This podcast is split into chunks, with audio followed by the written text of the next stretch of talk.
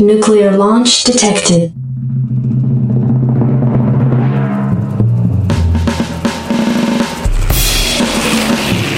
At the end of World War II, an elite U.S. commando team was placed in cryogenic suspension as an emergency contingency plan. The horrific release of Vanguard on an unsuspecting population prompted their revival. These four MMO experts, modified by super science, have dedicated themselves to providing insightful, humorous commentary in the hopes of preventing future catastrophes of the Vanguard magnitude. If you're playing or making a crappy MMO, and if you can find them on iTunes, you can listen to the M Team. Listen to us, gentlemen.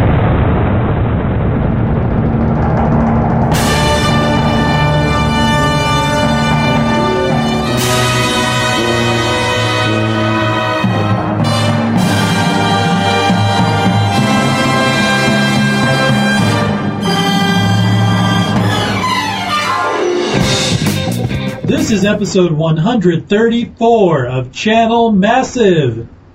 And our special guest tonight comes from the past, the misty past. Straight out of the darkest depths. Many moons have passed. I miss the smell of your flesh, Mark. I, I love you. My life for you. Come, come, come closer.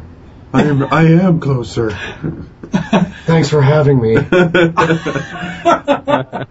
It's Maricosa. So we've assembled your Channel Massive E3 team plus Jason.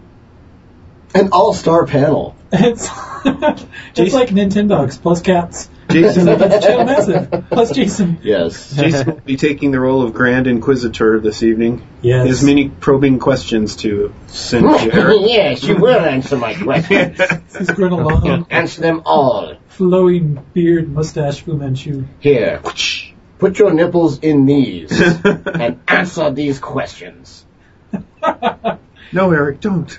I'm doing it. All in.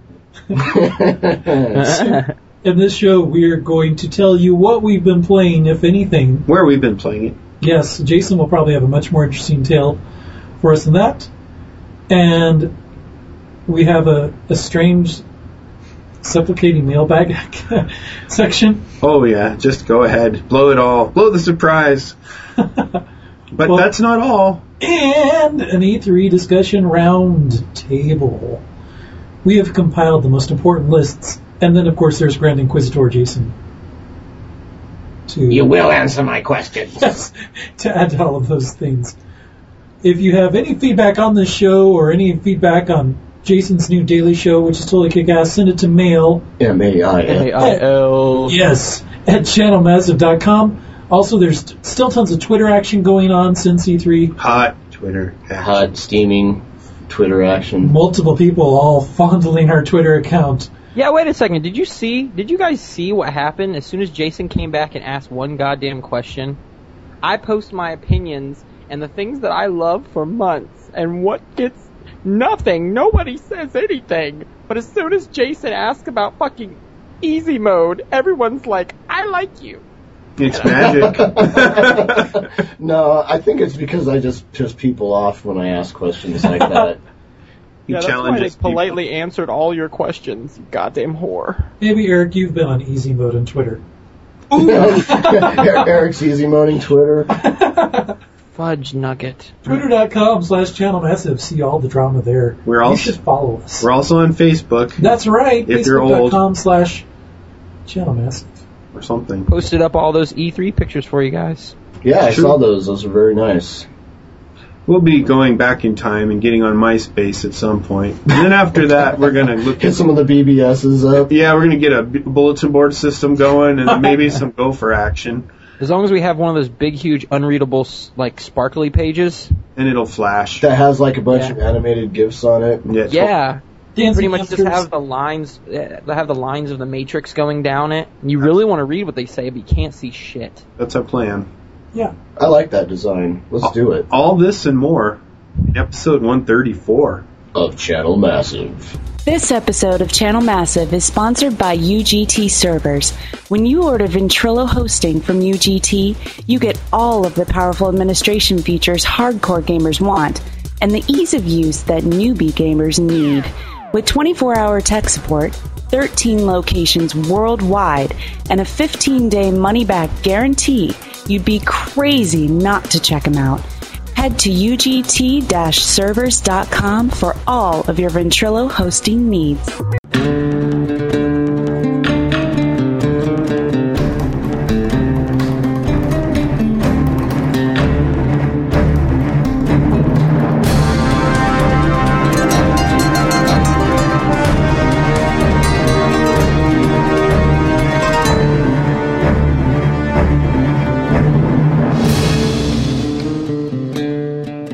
Shall we? Shall we jump into the what we've been playing segment?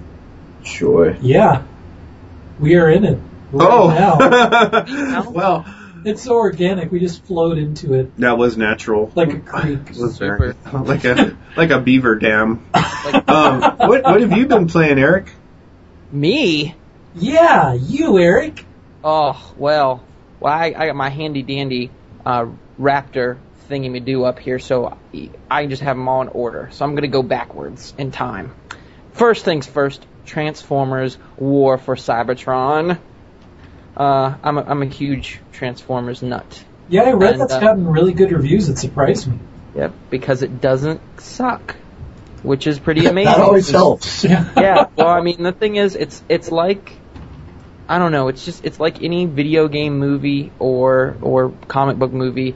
It's it's not perfect, um, but it definitely it's definitely playable and enjoyable. You don't have to worry about you know rehashing a shitty ass movie like the other the other two like video games they had were based on the movies, and they were just these barely game kind of things. And the big thing that people don't realize with the Transformers game is like the biggest problem is figuring out how to make transforming useful. Like in in every single Transformers game that I've ever played, transforming there there's no there's no real gameplay bonus for doing it. Like it it makes sense. Yeah, you could transform into a robot and and then uh, you know drive around, right? But they would have just like set driving sections where you just drive down the street and then transform and start shooting shit. And just it didn't make sense. In this game, it's fantastic. The level design promotes you know speeding up and going down a lane. Transforming is a treat. Like you feel badass every time you do it. Um, I'd have to say the multiplayer is, is is stronger than the the single player. But the really cool thing about the single player is it's up to three people, um, you know, co-op online. So um, Nice. that makes it that makes it a lot more interesting. Um, I'm gonna review it, so I'm working on the game with my friend. We're co-oping the thing, and then I'm playing a crap ton of multiplayer. And as soon as we get that done, get s- get something up. I don't know if it's gonna be an audio podcast or a write up, but Cool. I'll Cool, man. Looking Yeah. forward to that. Yeah. And then Dungeon Fighter Online. Holy crap! I know, I know. Mark's gonna have something to say about this one. Um, yeah, I've um, you know, I came back from E3, um, wanting to try it out again. I'd played it during closed beta, open beta, and it just kind of fell off my radar. Uh, I thought it was a neat, neat idea, but I just didn't have time. Uh, I was playing a bunch of other stuff.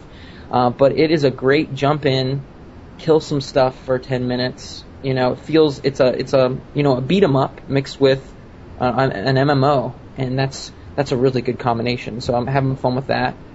Um, when I came back from E3, there were still a ton of sales going on on Xbox Live, like a crap ton.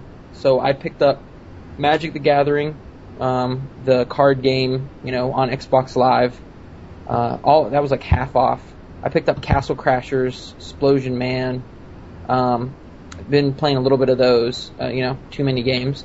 Uh, I got Alpha Protocol uh, because I like story and options with my stories, and the gameplay's kind of broken, but it's already it's it, the the story is so darn good, and you yeah, I mean the the the strongest parts about the game are when you ha- you'll have whole missions where you don't fight, you're a spy, so you can you can completely avoid conflict if you are careful. Uh, and it has a modified version of the conversation systems from Dragon Age and the conversation systems from Mass Effect.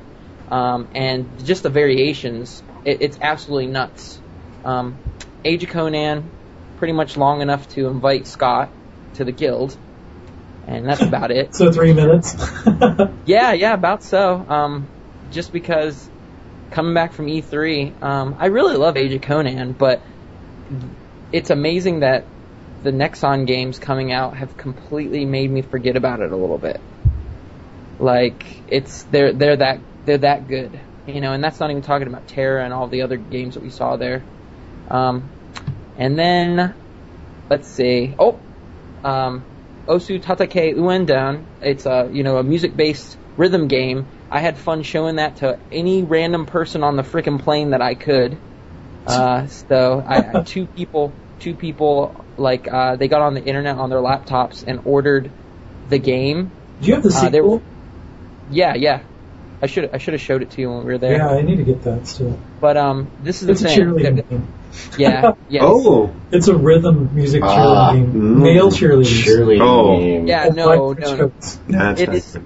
the music is fantastic. It's just it's really good. But I had a couple there, and I showed it to the, the couple, and these guys were like, they gave up their seats in first class for some lady or something like that. So they had two laptops. They paid for the internet lap, uh, the internet on the plane and stuff, and they played this game. Were super excited. Went online and ordered a, a, a extra large DS for both of them and the game Wow. off of yeah off of You need a commission Beach. check. No kidding. Yeah, yeah. I wish. I wish. on their own podcast. And then uh, League of Legends, um, tried just to poke around, just because I'm super excited to play that with you guys again, uh, because of that that Riot Games interview. Like, Oh, I know. They can't get those upgrades out soon enough. Mm-mm. yeah, just just to get all of the uh, hardcore douchebags. Um, they're gonna all do that tiered stuff, Yeah. and I'll be able to play with like the more casual people, because you know, Mark, before- Mark is raising his hand. Mark is one of those So suckers. yeah, I mean, because I mean, how douchey is it for someone to get to 30 and then create another account? I mean, the only douchey thing would be that if you were playing with your friends, instead of playing that lower level account, playing a high level account and, and messing up the whole thing. Mark. Mark's smiling. That It is his way. That hmm. was by design. it's great. It's great. Me and Noah will Noah will like rage quit out of the group and go and play pugs over doing that. Never rage Like, quitted. He just like, never, I've never talked to us any again. game that I've played. No, no, no. I'm talking about we'll get done getting bashed in the face because everyone we're facing in the match are like level like level 30, and I'm like level Yeah. 12. Yeah, so we're getting our face kicked in, and But you you know, learned, right? I learned the true Learn- jackass. That which does not kill you only makes you Oh, stronger. yes, it's character building. yeah, So- learn- Jason, what have you been? Awesome. not, to, not to switch the subject. awesome. Um, well, I, I think I mentioned this um, when I was uh, when I was talking about it in the Channel Massive Today show. Uh, I've gotten to like this nasty habit again of buying a ton of games and then playing parts of them and not finishing them. The junk drawer solution. And That's what I the thing is, is that I was doing so well before. I was. I remember you saying just a month ago, picking up a game at a time. I was yeah, exactly. I know. I had a pl- I had a plan. Just like the I had Cylons. a plan. Yeah, yeah, and just like those plans, they didn't quite work out the way you wanted them to. So Well, I was going really good for a while. Yeah, I was going really good there for a while, playing a game, finishing it all the way through, on to the next game, and now I'm back into this nasty habit of uh, just getting a ton of new games and then not really getting much done in any what of did them. you get? So I got There's a lot uh, of good stuff that's out. well, I got Blur, um, which is that car racing Yeah. Uh, Ooh. arcade. No, I like it. I think it's pretty fun. Um, Did you play Split Second? No, I haven't, but that's I'm planning on getting that. I'm such eventually. a Split Second fanboy. Are you? yes. So I'm planning on trying that, um, but only after I finish Oh, yes, yes. some of these other games, of course. Uh, what else have I been playing? Uh, Red Dead Redemption, of course, which, you know, what, what else can be said about that game that hasn't already been said? It's awesome. Probably game of the year.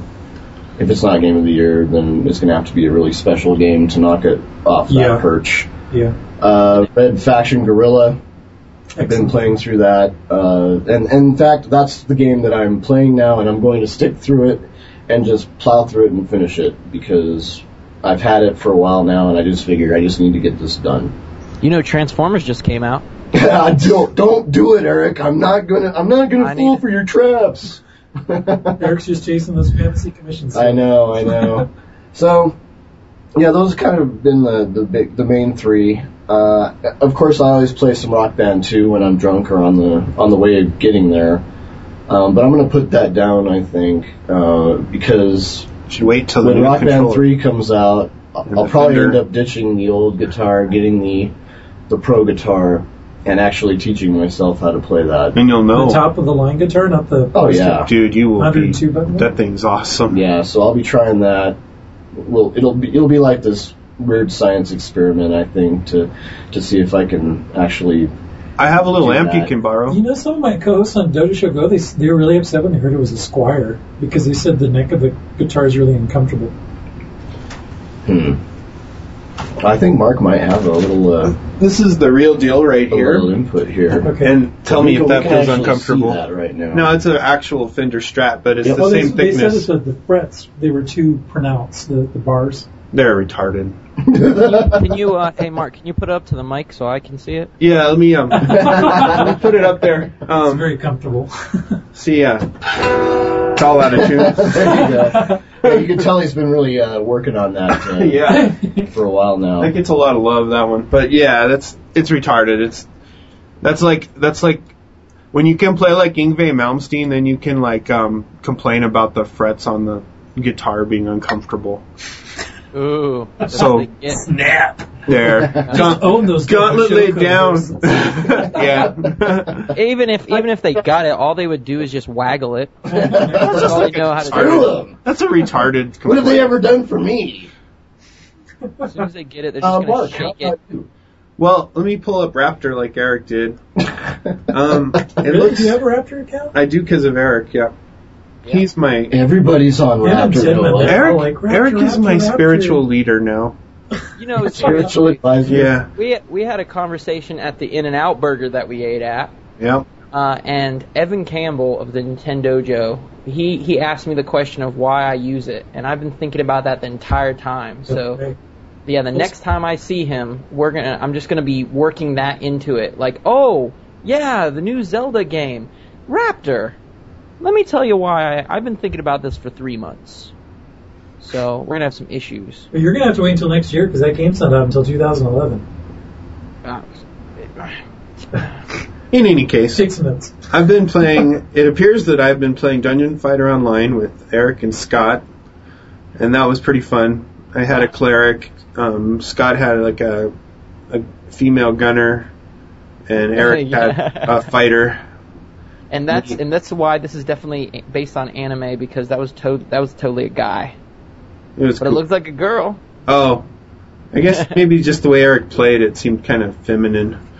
Um, anyway, that was pretty cool. Um, and I've been playing some League of Legends, um, which I've I've What characters have you been playing as? You haven't told me about this. um I'm not following your Raptr. yeah you need to follow my. So I've been playing um I've been playing as um Olaf the the Lost oh, Viking. Yeah. You, are you still liking him? Yeah, he's really cool. I've been playing as the Mordekaiser and and of course Sweet. Tristana, um, now in the fireman costume, Which firefighter awesome. costume. So that's pretty cool. Um, I I want to try and play Morgana, but I haven't. Um, I every time I go to do it, I chicken out.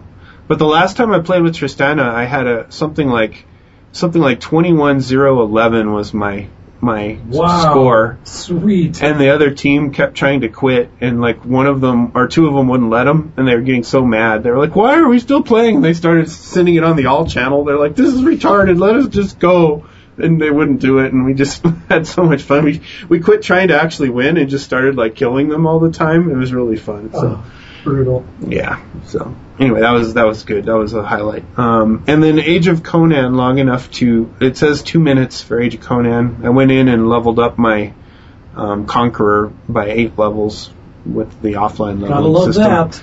So I did the dingy wingy dingy. It was pretty exciting.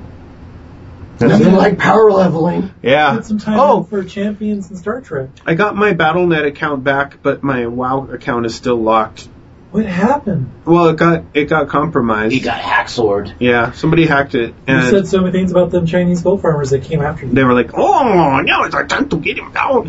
But anyway, that was like a that was like kind of like not a good Chinese accent. But anyway, um, they uh, Hmm. they compromised my account, and they it looks like they pow- they Put used like WoW Glider or something. position.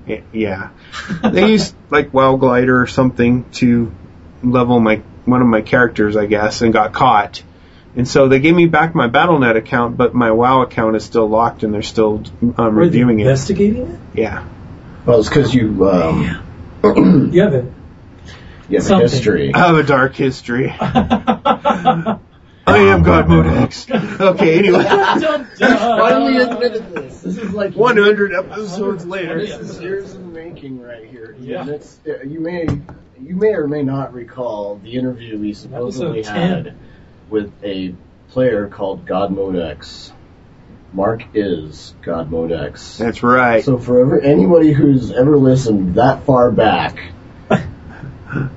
well, now, I mean, it's just now he's finally admitting it. It's true. Mark Glider. I was a WoW glider.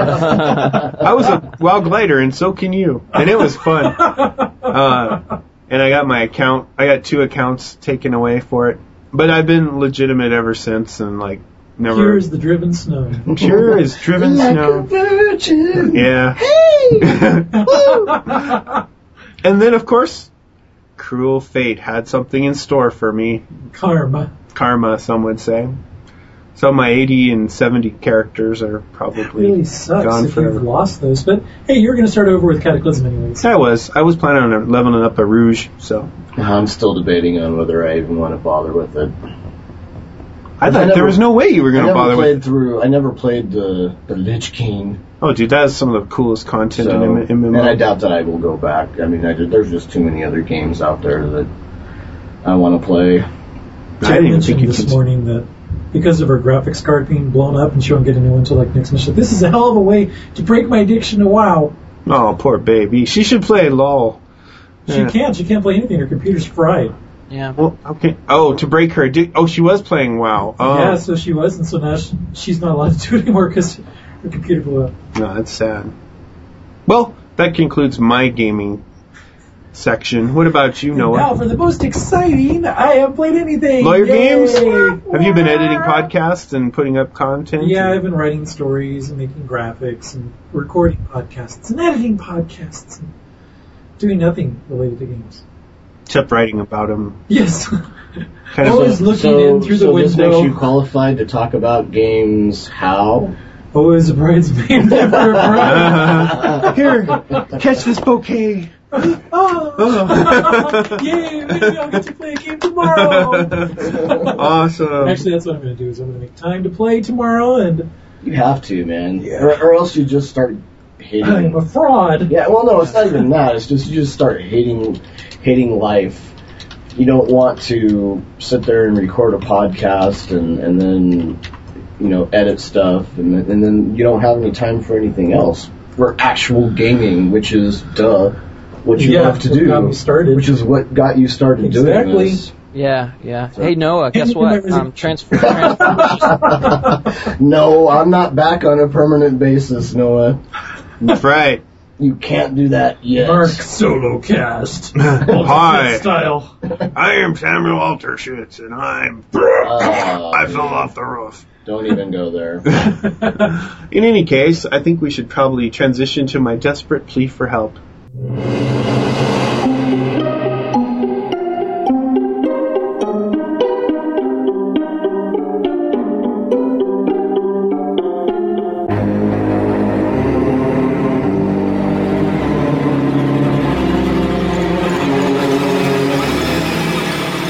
For this week's mailbag, rather than read your mail to you, we'd rather say, please leave us a positive review on iTunes, or even an unpositive review. Something straight from the heart would be good.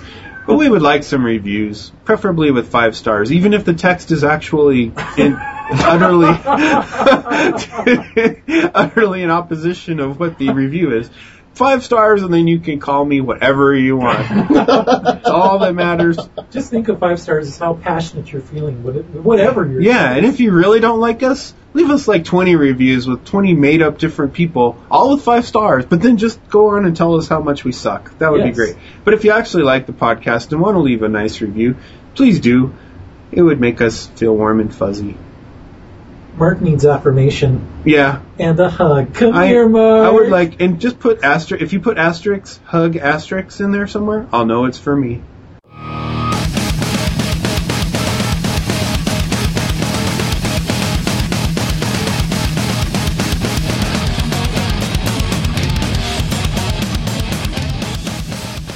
It's time for our E E3 2010 discussion roundtable slash Inquisition. Nobody expects the Spanish Inquisition. Dun, dun, dun. But fortunately, that's what we've got Jason for. we've we've demothballed Jason to be our inquisitor for this Yes. evening. I've been unthawed, kind of like Sylvester Stallone in Demolition Man. Exactly. Yeah. Half unthawed.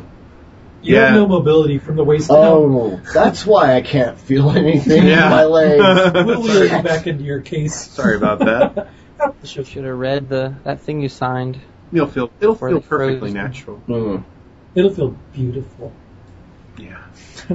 So what we've done to prepare for this section, well, what Eric has done, and then Mark added to, right? Was that you, Mark, at the bottom? That is me at the bottom. Okay.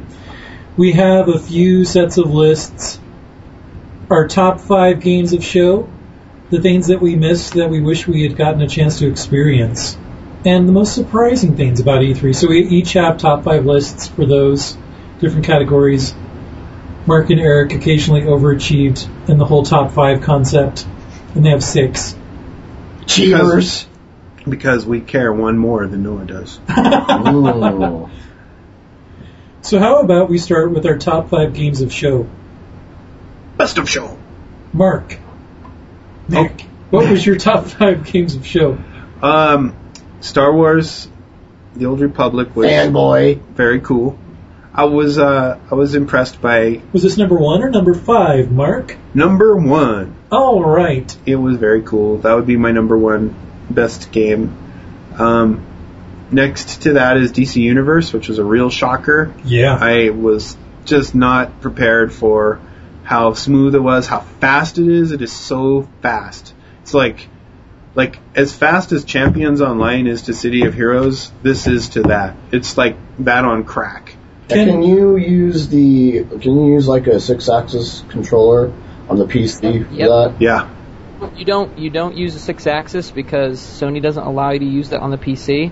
Uh, but they said that they'd already uh, worked it out for the 360 controller. Oh, they have. So that should be Oh, that's really when it's weird. released. Yeah. Playing a Sony MMO on Well, a PC. but With the a thing is, 360 is that controller. that's like one of the only six-axis controllers that's compatible with any games out there. So they kind of they were probably forced under the gun to you know make it work. So is there cross network playing? Yep. It's true. Sweet. We've witnessed it. So if I broke down about a PS3 and got it on that, I could still play with you. and you know Noah, what? Just a very mention of that Blasphemy! blasphemy It's out of actually- your mouth. Well, I want to play Portal 2, and I don't know if I want to play it on the PC.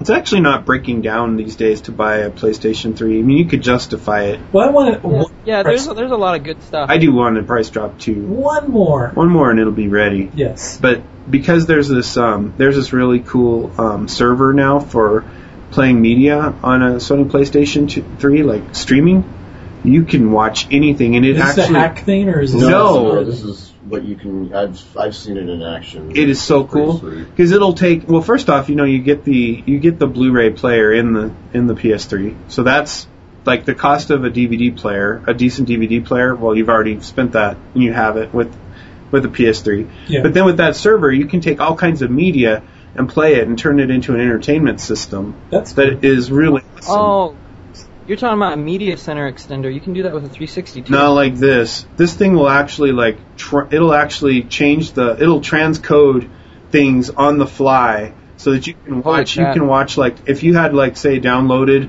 perhaps legally perhaps not some Blu-ray some Blu-ray videos and and you wanted to be able to watch it on this with streaming, it'll actually convert it on the fly to the format that it can play. It's really pretty. Wow. That's That's pretty cool. sweet. It's awesome for a home entertainment system. It's basically going to replace the hacked hacked Xbox running like XBMC as like the home entertainment system kind of way to go. So anyway, Sorry I to derail you there at number three. Thanks. I've made it so far before my tangent streak started. but number three, and and I almost want to put it higher. Like I almost want Vindictus from Nexon to be higher on my list because that game was so cool. So what happened was they had it. I had a little playable demo that you could play, and I played that on like day one, and I thought it was awesome. And then day two came around, and I was like, I need to play that one again. And I went back and played it again. And that's incredibly rare, especially with all the things you know you're missing out on when you do it. Yeah. But I did it. Big sacrifice. It was a big sacrifice. And the second time through, it was still totally awesome. So I'd Did you play to. with the other character class? Yeah. So the first time I went through with the, the, the female character who was like a sword and board kind. And the second time through, I played with the guy who's like a dual wielding berserker type guy.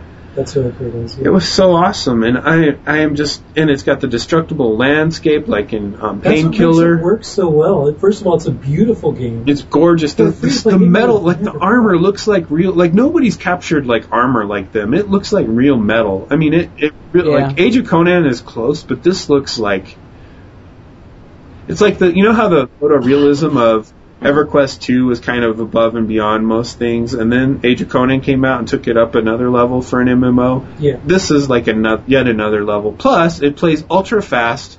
The way the controls work are totally different. There's no targeting. There's, you know, it's just what you're close to. You actually can dodge out of stuff, and the way it works is if they, if they're going to hit you, it's not some mathematical formula. If you dodge out of the way, you don't get hit. It's very much like an arcade type, you know, an you can action like knock adventure down game. pillars and have roofs fall on their You, heads. you can knock down part of the up. landscape and hit somebody, and it actually does Oh. damage, which is like really Yeah. cool.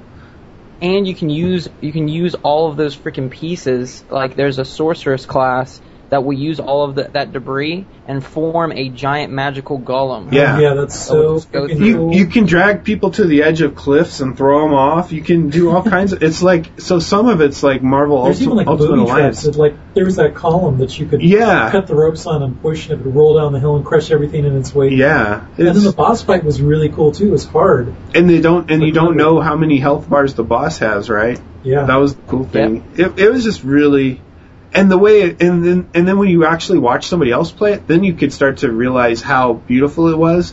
Like the tail on the the kobold or whatever the thing was at the end, it actually is like blowing in the wind, like because he's got this like like a wolf tail. It's blowing in the wind, and when he moves, it's moving.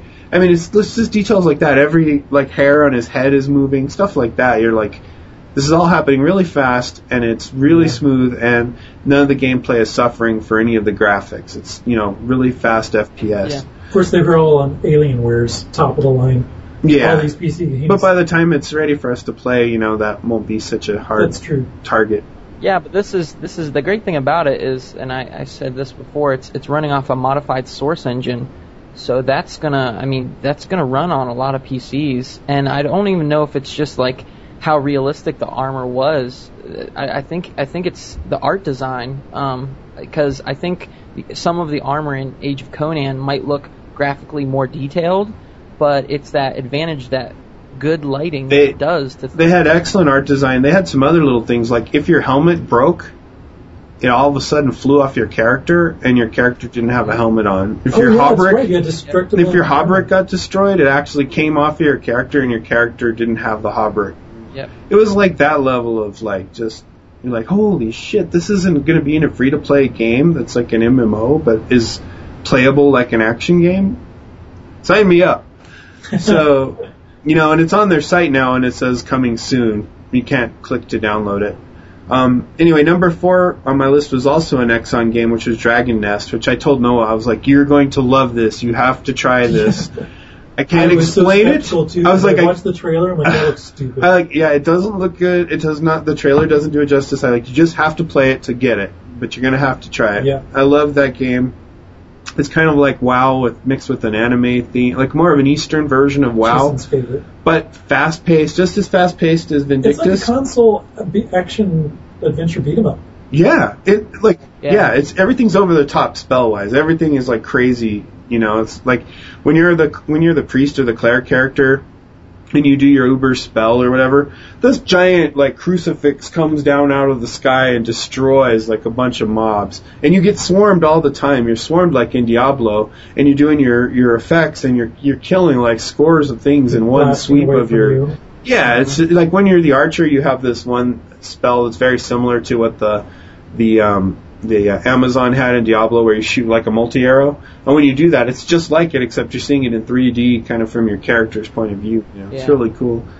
Um, so number four would be Dragon's Nest, also an Nexon game. I am not paid to represent Nexon for this podcast. And then finally, um, for Rock Band 3, like everything is cool. They've consolidated, you know, all the features from Rock Band 2, all the stuff from the Beatles. Um, you know, they've added that all in. You can have like the three part harmony harmony. thing. You, you have the keyboard they've added in, the Pro controller. really sweet. They've also come up with this pro guitar controller that Fender's making, and it sounds like other companies are going to be making them too. Mad Catz has a lower level. Yeah, that stuff it is awesome. I mean, it's like literally you're having to play on the right string, on the right fret from zero to 21 or whatever. Now, this is interesting because in the first minicast last week, you were talking about your experience with Power Gig, Rise of the Six String, Yeah. and your statement during that minicast was that it was way better than what Rock Band 3 was doing. So have you changed your mind? Yeah, because I hadn't seen the Pro controller for the Fender. I'd only seen the Mustang. So how do the controllers compare? What's different about them? So the Mustang is just like the um, Rock Band controller that you have, except that it has the strings broken out. And Power Gigs is similar to that, but it has um, awareness of which which string you're playing, not just all the frets. Um, but the the the thing that takes it over the top with the Fender Pro guitar is it's what string and what fret, and the frets go beyond. It's not five frets; it's 21 frets. So, it, and it's a real guitar. So it's like most of them. It's like you've got the strings that you can actually pick, and then it kind of stops, and then it's got the controller button type It's thing up the fret neck. It's all plastic neck. The Fender Pro guitar is a real guitar, and the only thing is there's a there's a little lever you pull and it mutes it so that you don't have to palm mute everything to get your notes right. But if you're really good, you don't. As we saw in the demo, you don't need like the guy that actually played through an amp. You don't need that. Yeah. But if you, you know, to kind of start to learn, you can pull this dampener up that will mute the notes. So you're, but you, you know, you have, it's actually showing you on Rock Band 3 from, you know, 1 to 21 what fret you need to be hitting and what string. And on the, um, on the Power Gig one, it doesn't go that high. It's basically like one through, it's the color coded system, but you have to have the right string. So Yeah. it's not it's not really even close to equal. So I was I was just blown away by it. I love their new song selector too because you can filter your song library by so many different factors. Well, yeah. you can get recommended songs from their 2,000 song store. Because they're like, we're like. going to have 2,500 songs when this launches, and finding the one you want is really a bitch if you've got scroll up and scroll down. So they've made a search feature. And, uh, And then the images of your band walking around town. yeah, that was kind of cool. It was pretty cool. Um, What the- I what I picked up from that, um, just because that was one like one of those games that, of course, interested me because I'm a Hardcore rock. band. rock band fan. Yeah.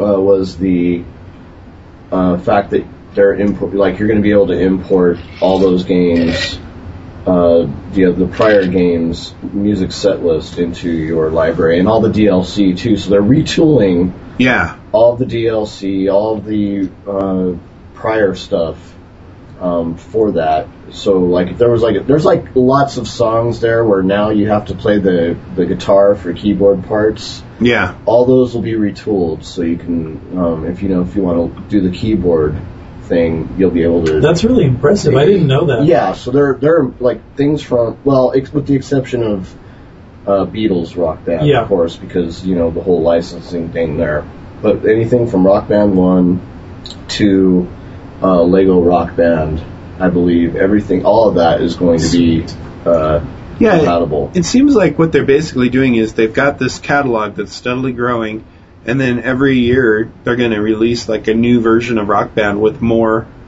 you know, functionality. You know, and I'm totally fine with that. You know, plus you get you get a big boost to your song catalog when you buy.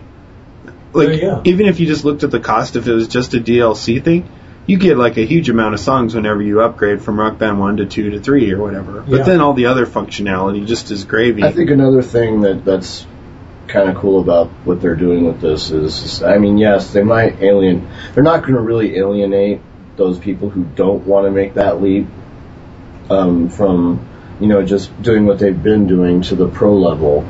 You know, those you, you know, if you want to play pro level and somebody else wants to play easy mode on, you know, just a regular controller, they can. Yeah, Uh, that's the cool thing. You can have a yeah. total beginner. and you know, and and also it, it's also going to shush some of the critics of these kind of games who are like, well, you're not really you're not le- really learning how to, you know, play real music. Well, now you are. you know with these pro with these pro options, there, Mm-hmm. you know, you can't say that anymore. Yeah. Well, and the drums they've you know they've added a bunch to the drum set. Like the new drum set's going to have like a double bass thing going, so you could play one by Metallica or whatever. and three cymbals and a Uh, delineates three between cymbals? the cymbals and the drum. and then they're working closely with Mad Catz on these MIDI converters. So the so you can use like this keyboard I have here, standard Yes, keyboard. yes. I can play that through the MIDI converter and play it, and I don't have to buy the keyboard. If I have a MIDI drum set, which I do, but it's not here, I can plug that into the converter and I can play those drums instead of my rock band drums.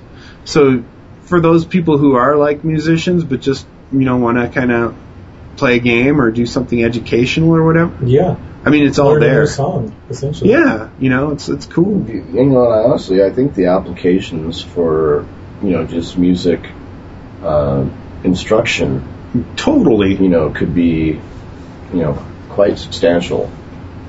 That you know, that's Absolutely. kind of, that's kind of a big deal there. Hey, uh, so Noah, what was your top five? Well, for me, I actually have some overlap with Mark and a little bit of Nintendo specialization. I'll start from the bottom of the list. That's a shocker. Yeah.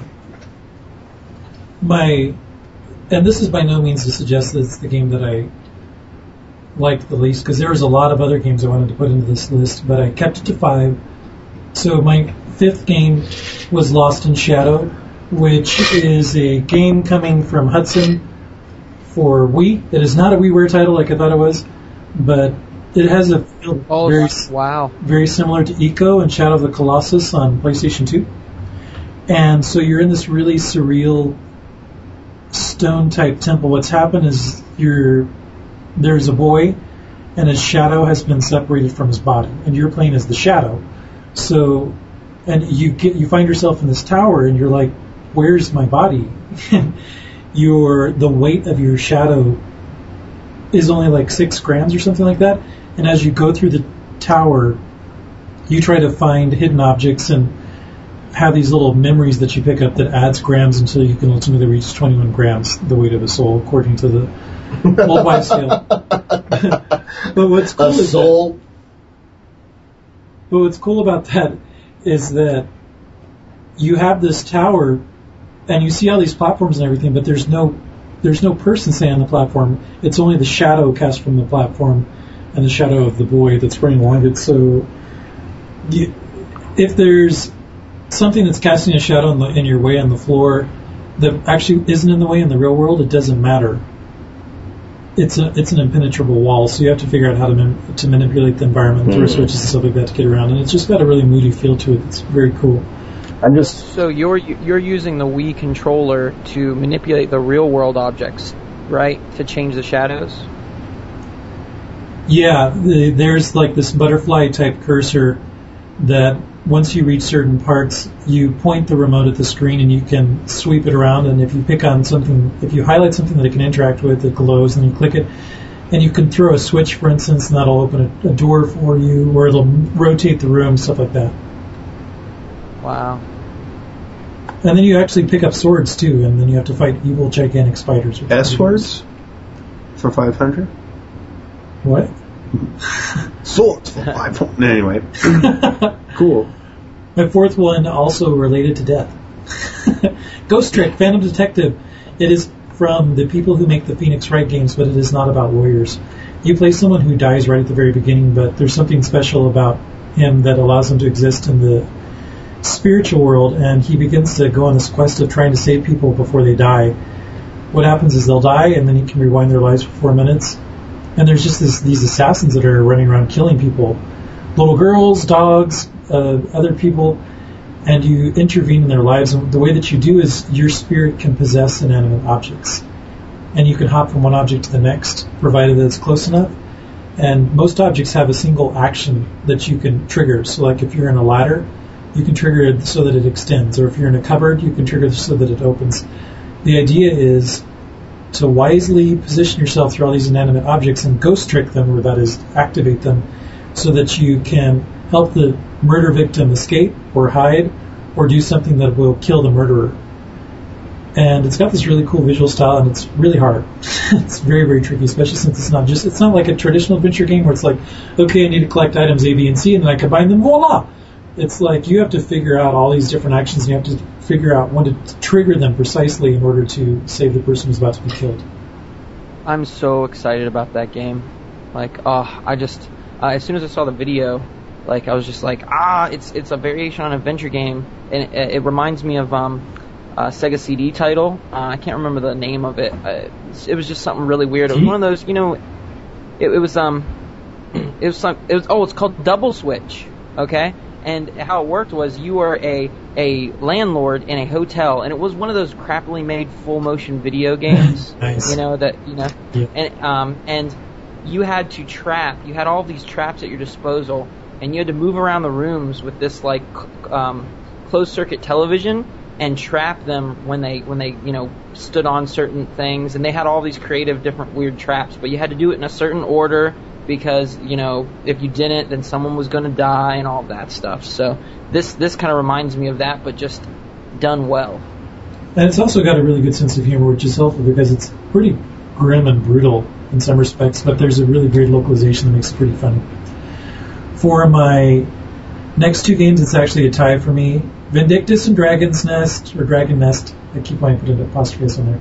I really liked them both. I couldn't choose between them. I, I just think there's great features to both of them.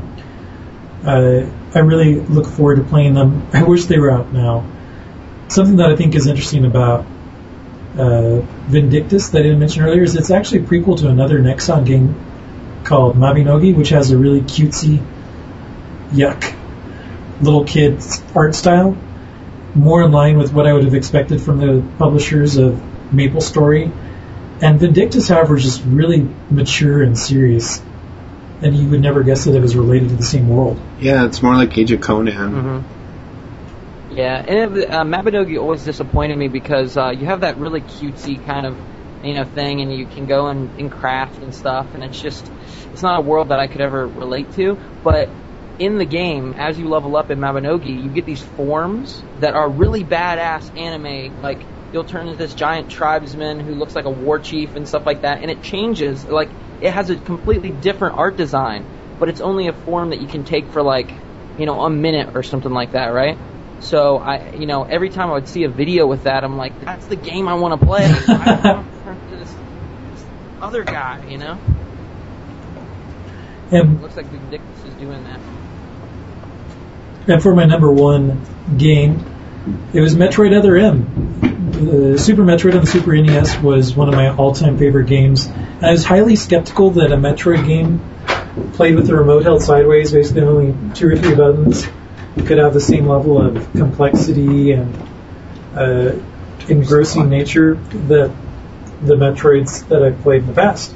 But it's really well done, and even flipping back and forth between between pointing towards the screen to do the scanning and then flipping it back, flipping the remote back sideways to move around. It totally works. It, t- it totally works that it's both 2D and 3D and jumps in between those. And the boss battle that I was in was totally scary, freaked me out, and it was stressful. But it was so awesome to beat these evil, totally goofy-looking purple yellow chameleon monsters.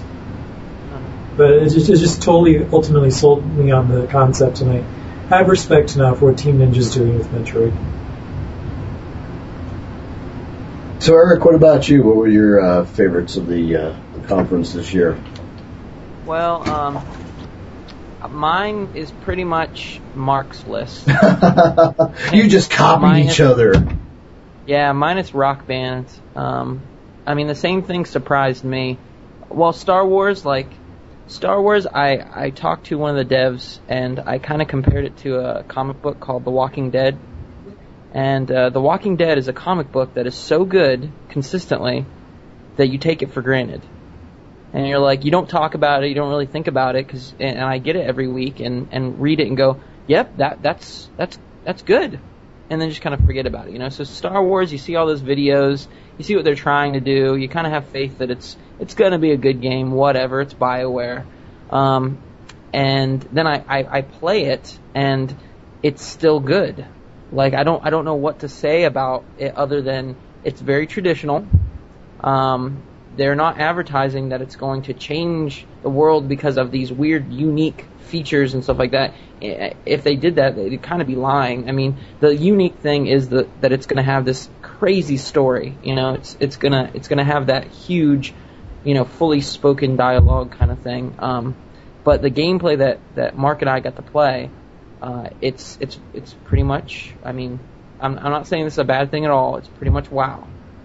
Um, but it's it takes the classes and it turns them, you know, a few degrees to the right or a few degrees to the left. Like the smuggler, um, it's a rogue that doesn't stealth, but it it it, it uh you know it takes cover, and that's just slightly different enough to be completely different. You know, it's just that weird thing that it, it's it's kind of um, I, I want to play WoW, but I'm tired of the world and I want I want more of a story, and this looks like it's going to do it for me. So I don't know. Cool.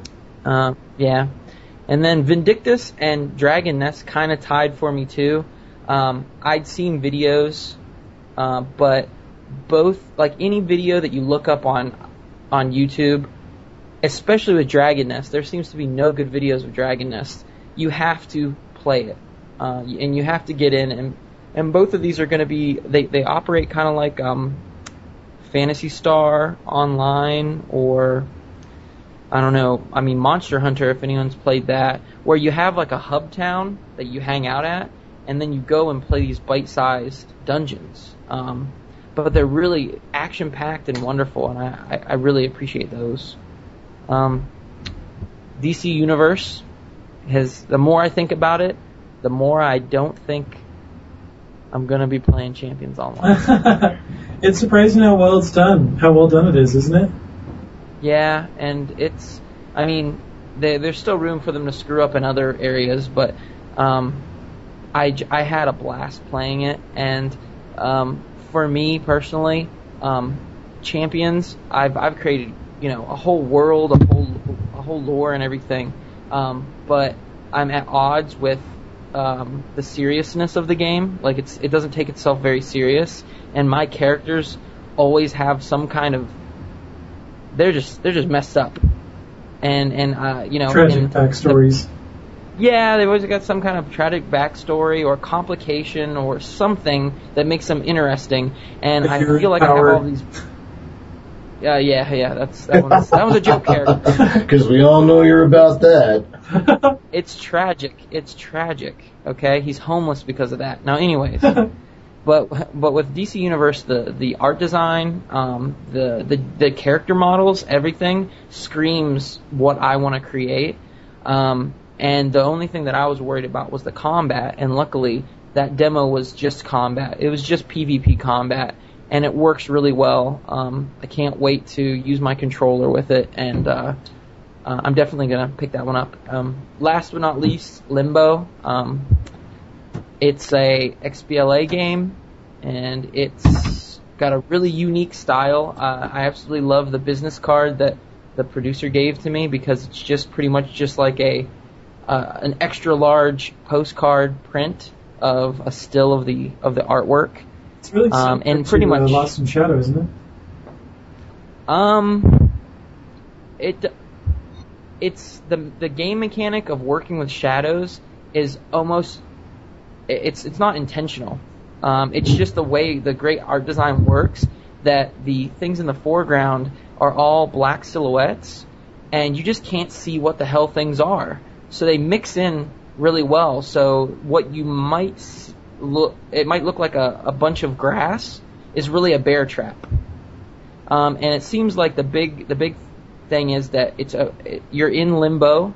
You can't really die, so it's all about trial and error. So you're supposed to poke around and kind of use your body as, you know, as as a test, you know, for it. And it has. It, I'm I'm assuming from what I've seen of of Lost in Shadow, um, it doesn't have a whimsical feel. You know, it's not like a story about a boy getting a soul. Um, it looks way more tragic, and a lot of the stuff you're seeing as a silhouette you you really don't want to see what it is. Um, shining light on it would probably be traumatizing because it looks like there are corpses everywhere. Um, you don't know what the heck's going on with all these bear traps, and it, it's I don't know. It's it's really dark, um, and it's it's really soothing almost. Um, I don't know. It- That's not the I- word I was expecting. yeah, it's it's you no serious. Like uh, it's not something that um, stresses you out. Uh, you just kind of wander around. Um, and from the little bit of time that I got with it, I think limbo is a very apt name for it. So, yep, that's it. All right, cool. Let's take a little break and we'll get into our uh, biggest misses of E3, or what you wanted to see but never had time to do. Yeah.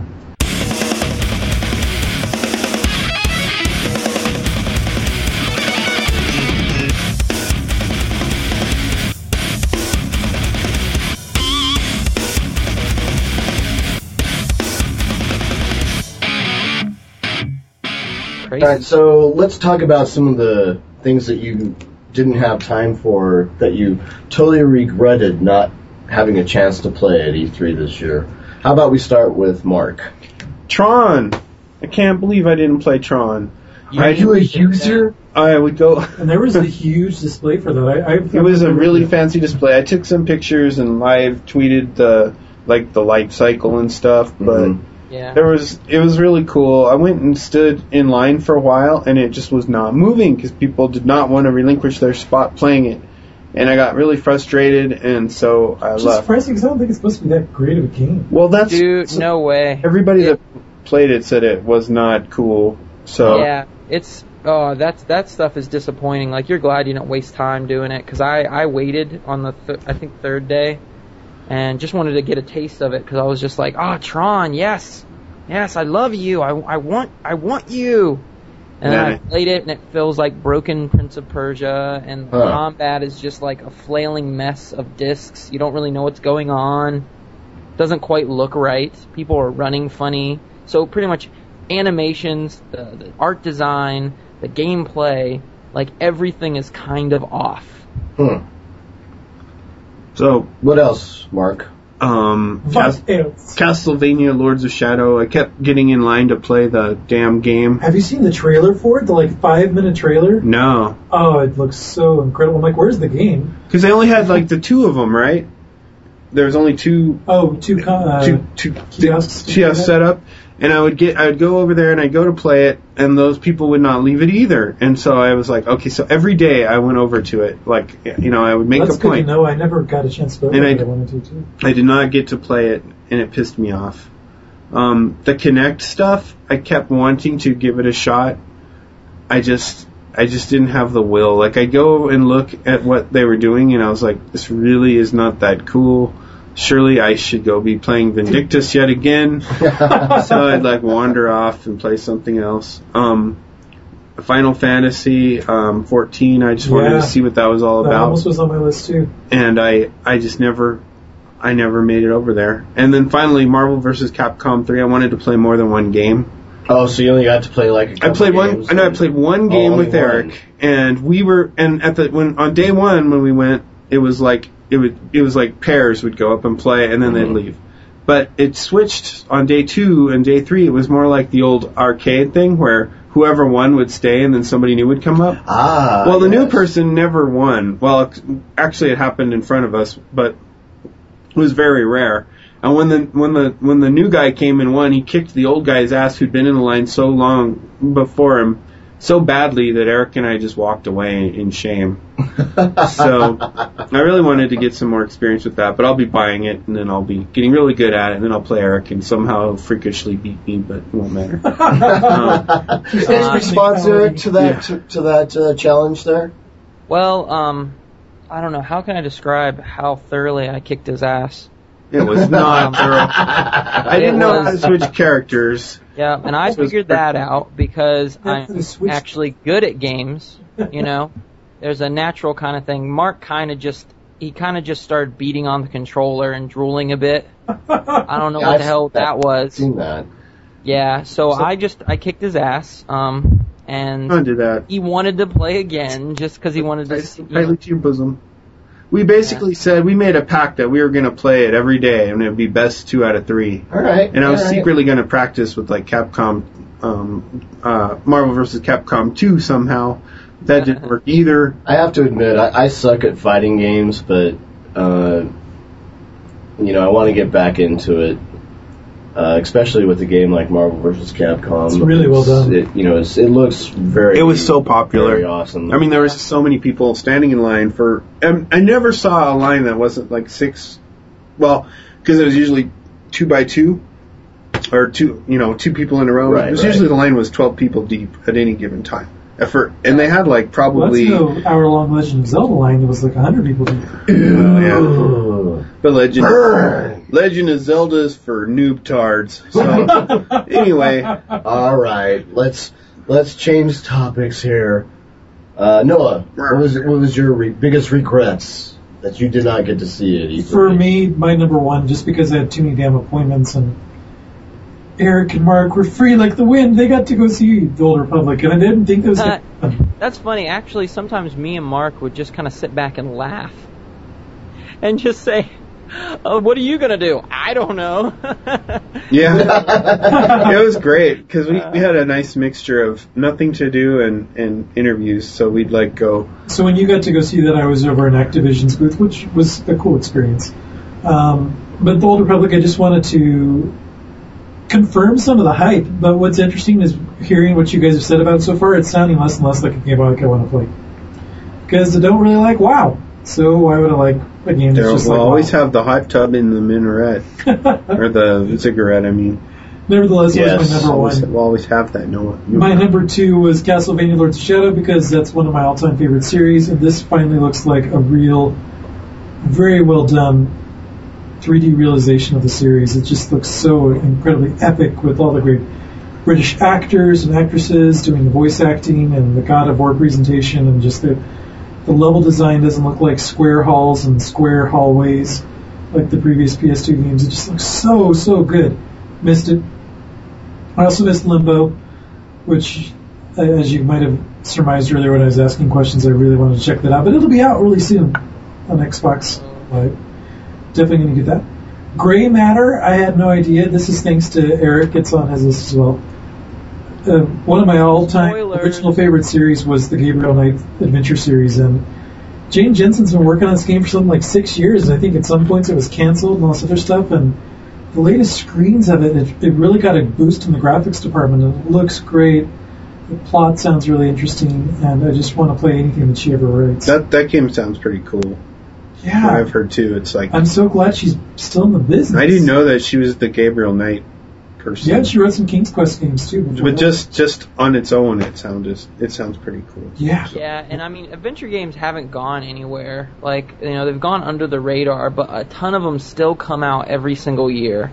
But I'm really dying for a really high quality one from, you know, from the the, the greats. Like I remember Gab- Gabriel Knight and and things like Broken Sword and stuff like that. I haven't Yeah. felt I haven't felt um, completely immersed in a world uh, of, of an adventure game for a long time because the really good ones now are in the vein of Tales Tales of Monkey Island and Sam and Max, which are really fun, but they're they're like cartoon episodes, you know.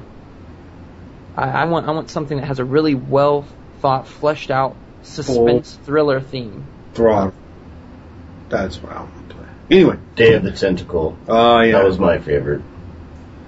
And the Blade last Runner. one, I don't know if it were playable. I don't think it was to the masses, but I loved the original Portal, and I can't wait to play the second one. I've devoured the teaser trailer a couple times and read some previews. It just looks great. Portal 2.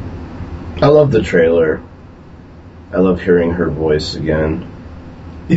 And even has a little bit of that sense of humor. It just was so. Oh yeah, you can't completely eliminate that. I mean, you And have that's to. what makes it so great. you have to have that. So bummed that's not on the 360 though. Yeah. But hey, I got Steam. I can get it on my PC. Yeah, that's true. That's It probably is what I'll be kind of a doing. shocker. Maybe there'll be a, a new orange box that has it. Yeah, I it's but like years later after the fact, Yeah. which would kind of suck. It was a phenomenally cool experience. How about you, Eric? What were your biggest regrets, I guess, of E3? What what did you not see that you really wanted to? Besides So you- your roommate.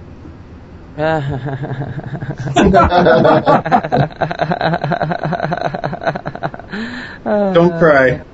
Don't cry. We Be know strong. it's- Be strong. Separation anxiety. Yeah. Oh, wait a second. Noah, you said something too? Here you go. He almost has my Fun. big laugh Almost. soon. yeah.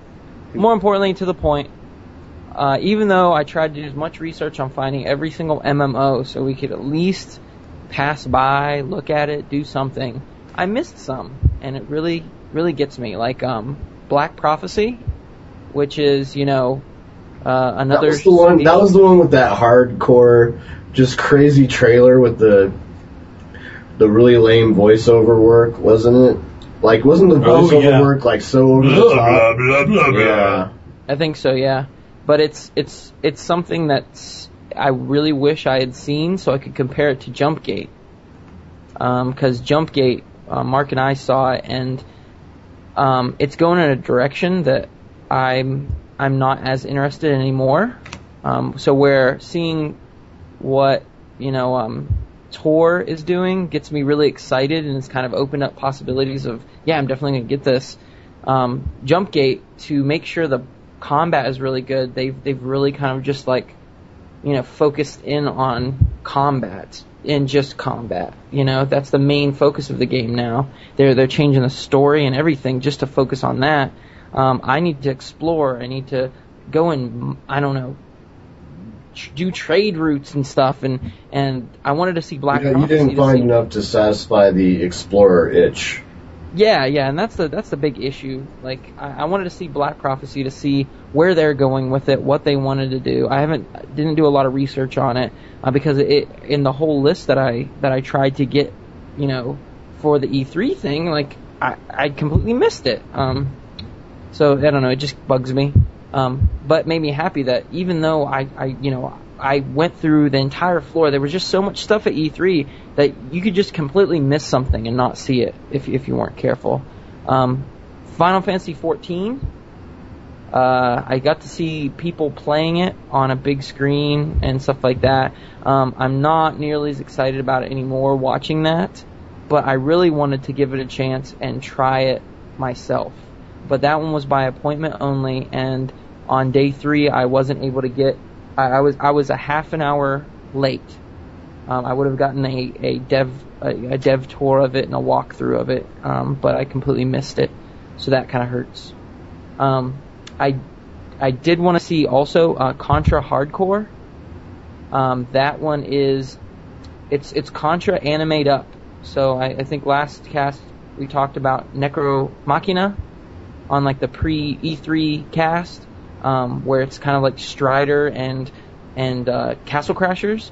Um, this is another one taking Contra and, and adding kind of like an anime uh, style to it, um, and and just going nuts. It feels like uh, if you guys have ever played Gunstar Heroes or any shooter like that. Um, I don't know. I, I saw it from far away and was I was never able to get to it, um, and that kind of hurts. I really want to play that, but it's it interesting because it's so anime style. It doesn't look like an old Contra game. I know that's the thing. It's rebooting it. I'm I'm I'm I don't want another old Contra game. But That's, isn't it out already now? It's out, isn't it? I don't know. I think I don't know. I thought I thought it was an XBLA title, uh, so I don't know. I don't see it on the market. If it's a full release title, I don't know why they're doing that. You have to hunt Um, it down. Yeah, because if, if that's the case, and I have to choose between the two, Necromachina is going to be a DLC title, and I'll just choose that. Uh, so I'm not going to buy Contra Hardcore for 60 bucks. Um, Gray Matter, I love adventure games. Will always love them, and and uh, I love um, Gabriel Knight. Um, you guys, if you if you don't know what I'm talking about, go to goodoldgames.com. It's it's the entire series series is there, uh, and it works on like Vista and, and Windows 7 computers. It's totally awesome. It's a great suspenseful adventure game, and this is Gray Matter is from the creator of that, so can't wait to see that. Um, and the last two things aren't really video games. Um, uh, there's a S- Scott Pilgrim versus the World is a beat 'em up game, you know, and they had a party on the day that we had to leave and get on the plane, and it had the the creator of the art style and the short film that inspired, uh, you know, Scott Pilgrim, the art style and everything. It's he's called I Am 8-Bit, and it would have been just a crazy party. And uh, from what I hear, it, it was. And you've got a lot of cool limited edition swag, and you got to meet the person, talk to him, play the game. Um, yeah, so that's neat. And then um, I'm, I'm sure it'll be in the show notes, but um, Mark was talking about Marvel vs. Capcom playing that. They had two booths that anybody could walk up and play, but they also had this one big screen um, where people were standing in line um, to play to earn a T-shirt, and we got a bunch of T-shirts, you know. But this one was, this one is like a mocked up. The, the picture on it is this mocked up cover of a comic book with all of the Marvel vs. Capcom three characters like on there, and it's it's just it just has this, you know, it looks like a a comic splash page, and uh, I totally want that shirt, but I don't even think I would be good enough to beat anybody. That's, that's a regret that's gonna follow me because it looks really cool. Cool. Drink the pain away. That's what I always say. That's Yeah. what we do. yeah. Right on. Well, I say that uh, we exit out of this and we'll get into my Inquisition. Dun dun dun. Excellent.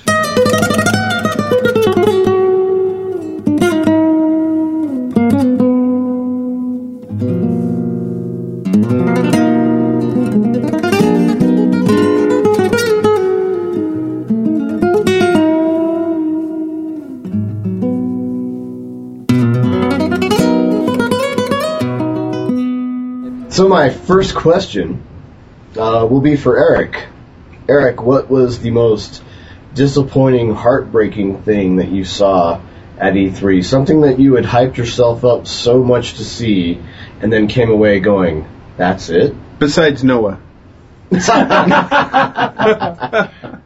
Oh, um, Sorry. I'm truthfully just gonna say um, totally Jumpgate.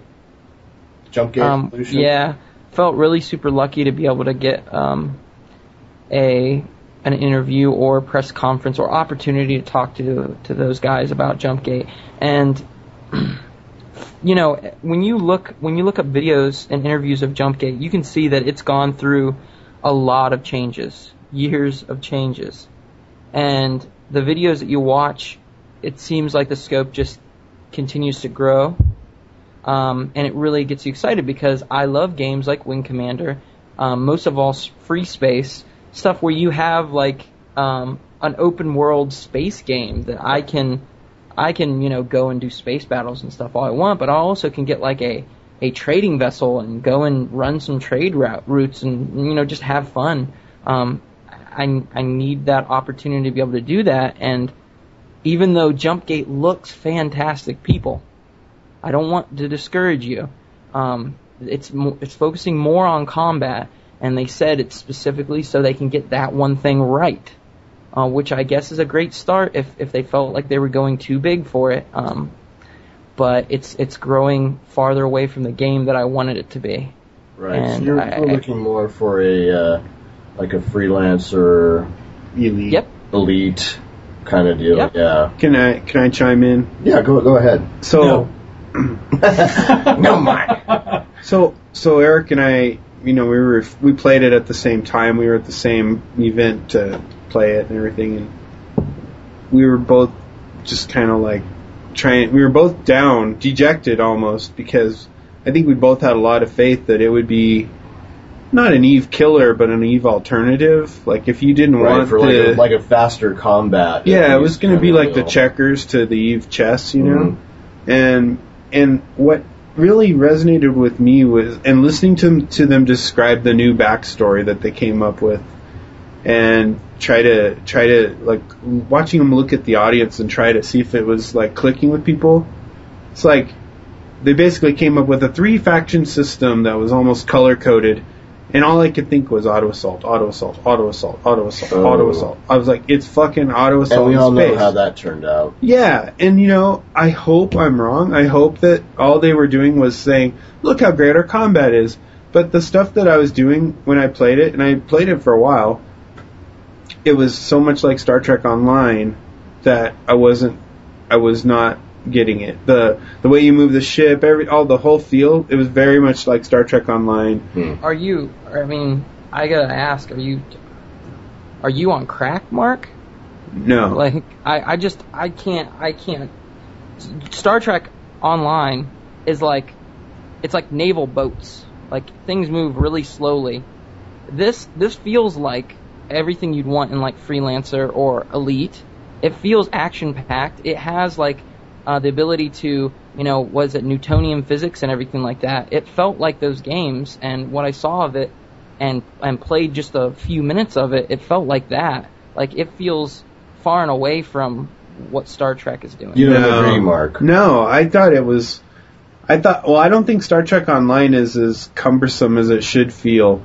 Like I never felt the mass, the.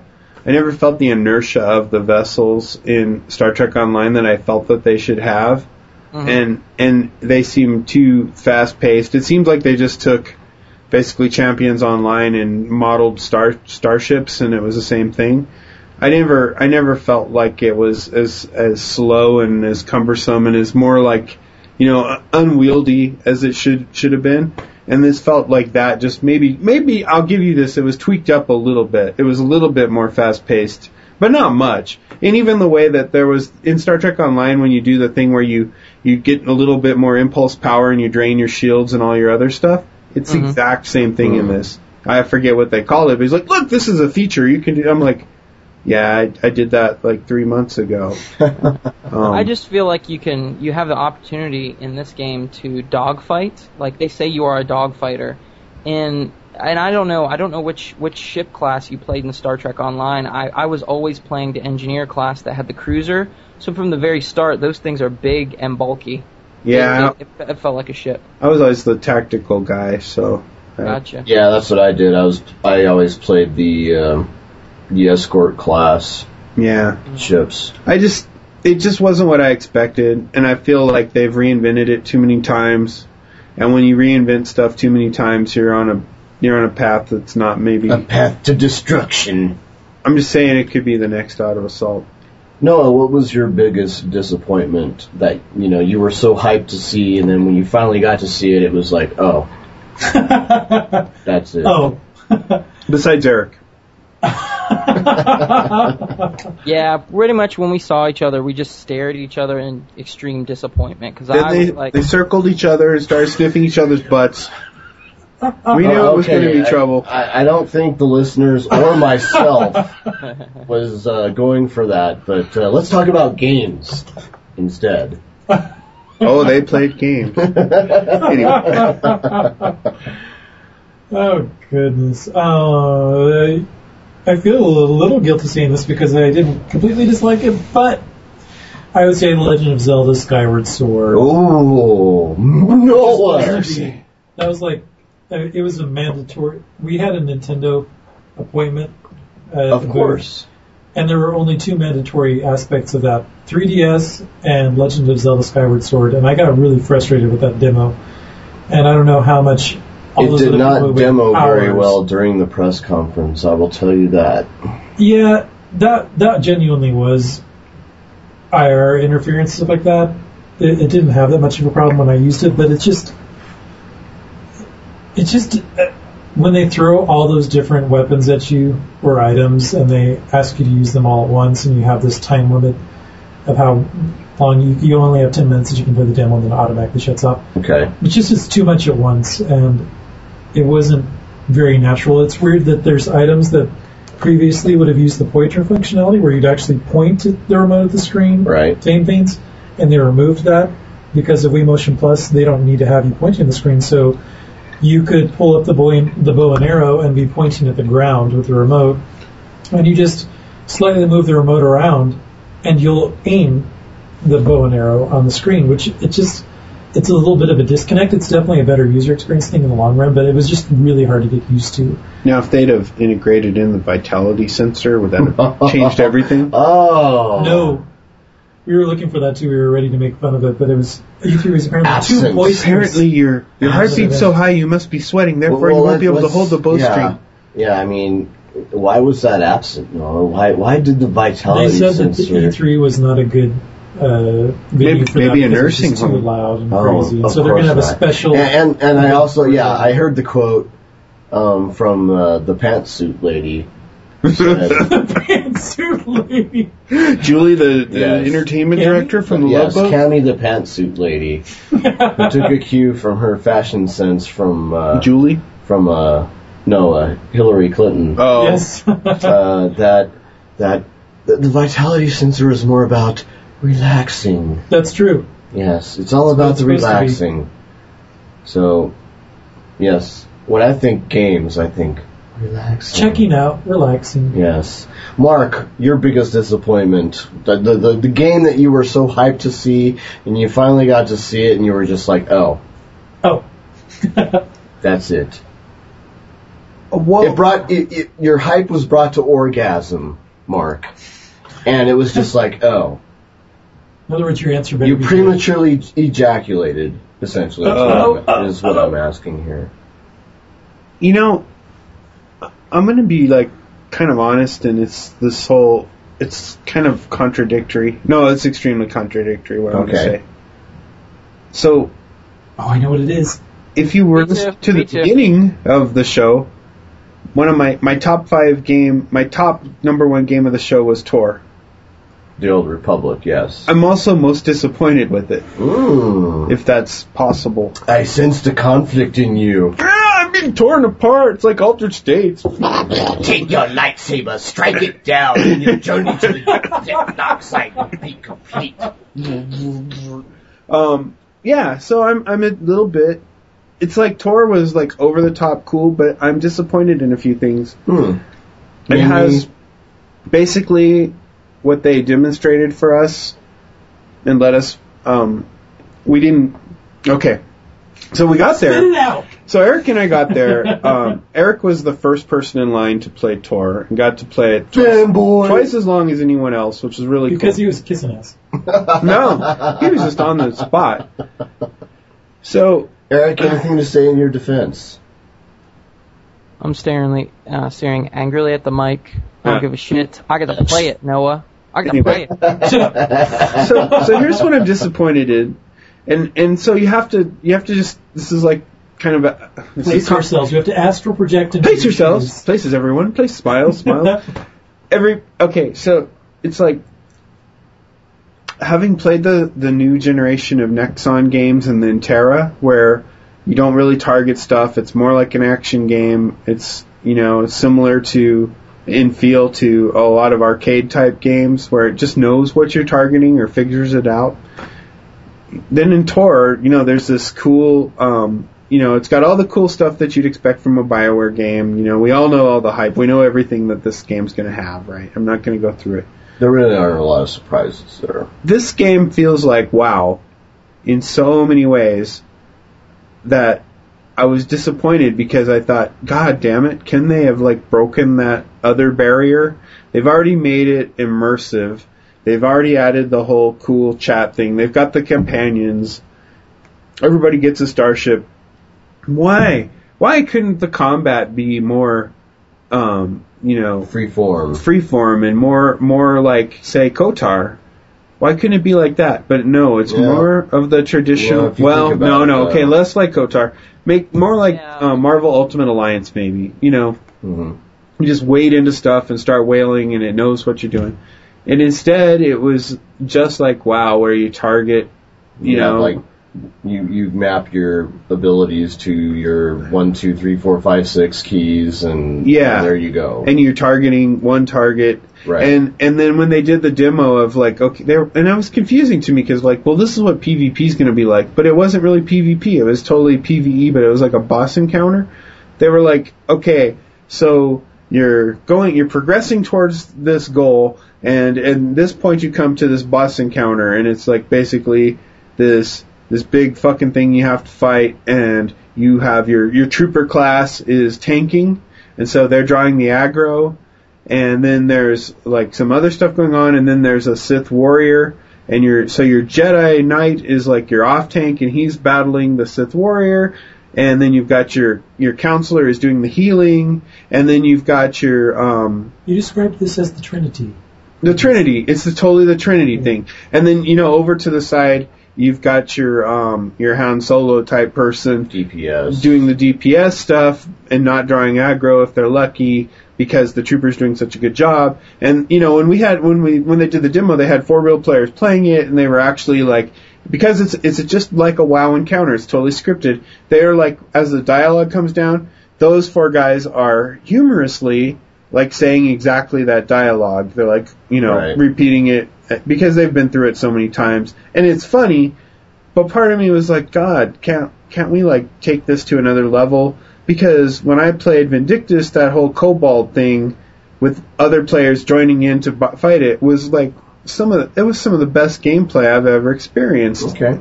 So let, let's So I'm I'm, my I'm totally fucked up, man, because I love it, Yeah. but I like wish it had just that one extra element to make it just so awesome. Let me man. segue into my next question then for all of you.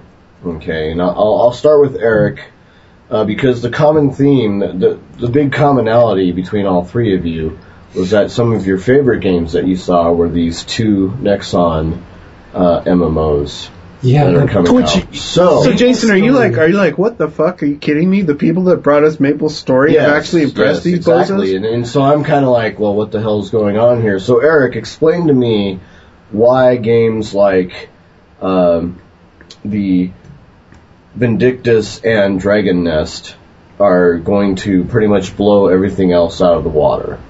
Okay. Um, I don't think they will, and I think that's that's um that's that's not going to happen. That's just silly to think it is. Uh, I think why it's so exciting um, and why I'm so interested in it is because I'm going to play both of them.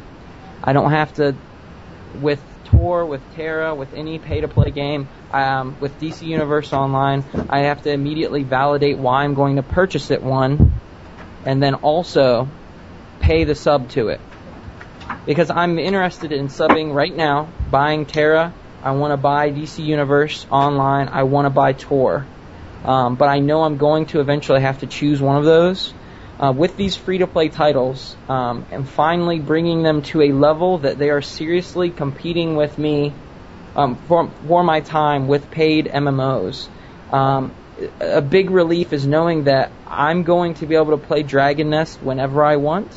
I do not have to unsub to it to then play Vindictus. Um, they are both designed in such a way that they are not like Tor, they are not like TERA, they are not like Age of Conan or WoW because they are dungeon crawlers first and foremost. Um, if you, I mean, Tor to to go back to what he was talking about with Tor being kind of like the same old thing.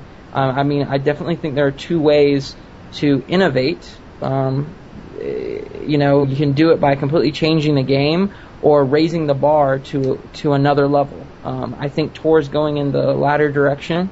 Um, I'm I'm not tired of that combat. I've been playing since EverQuest, and, and when they do it well, it's it is is always going to be fun. Um, so I like that, but I think the I'm so excited about these Nexon games because they are really good. Um, you no longer have to worry about uh, how is this free to play game nickel and diming me to death. Why the hell am I just grinding out shit? I, I'm not going to worry about that with these games because the combat is so much darn fun. The world is so beautiful, and I don't have to pay for it. I mean, that's a big thing. So, okay. All right. So so the the free to play aspect is like one of your biggest um, compliments, I guess, that you could play. Like the quality, not only that, but just the quality and the fact that you know there's so much quality there that being free to play is just like you know you can't Gravy. believe that it's just. Well, yeah. we've never seen we've never seen something like this with a free to play game. Okay, it's Right. it's raising the bar in that category. Well, Um, we, we've never seen anything that started as a free to play game with this level of quality. Okay, so Mark, Mark, Yeah. explain explain to me your your fascination with these new Nexon games. Well, that's the thing is, I wasn't looking forward to anything by Nexon like Eric was. yeah. Right. And he I'm like, talked. we and had an he, appointment with them. yeah, he made me aware of it, but I was. Yeah, he was like, "We have an appointment with them. We're gonna meet them," and I was like, "Whatever, oh. dude." You know, I was like kind of interested in TERA because I'd seen a few things about it. But TERA is right next to the Nexon stuff, and so and then also Nexon had these bags that were like the everybody loved the bags at at E3 that Nexon had. They were these humongous bags. Like every bag that you got was like the size of one of those recyclable bags that you take to the grocery store that were free to get. But the Nexon bags were like four times bigger and had this cool strap. And when people wore them, it looked like they had a kilt on almost. They were so huge.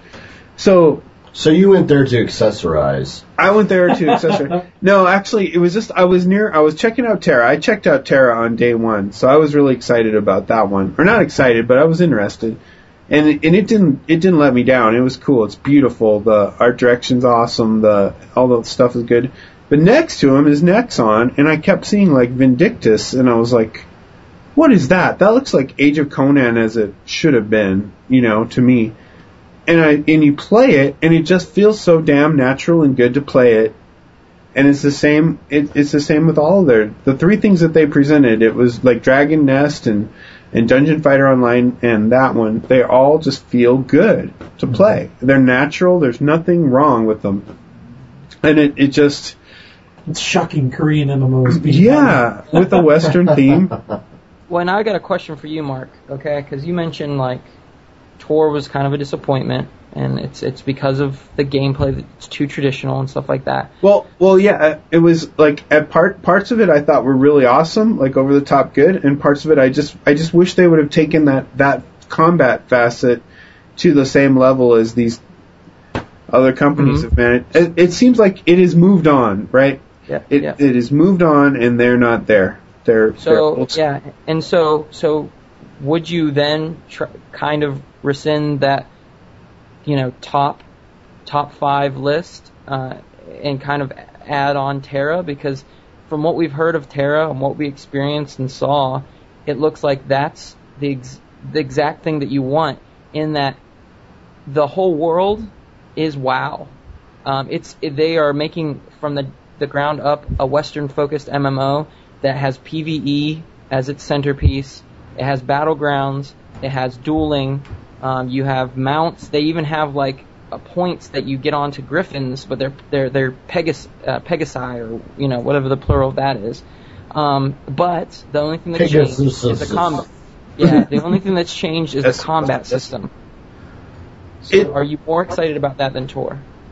No, uh, it's like the list I gave for the top five games of show are are Star Wars Tor, DC Universe, Vindictus, Dragon Nest, Rock Band 3. Number six would have probably been TERA.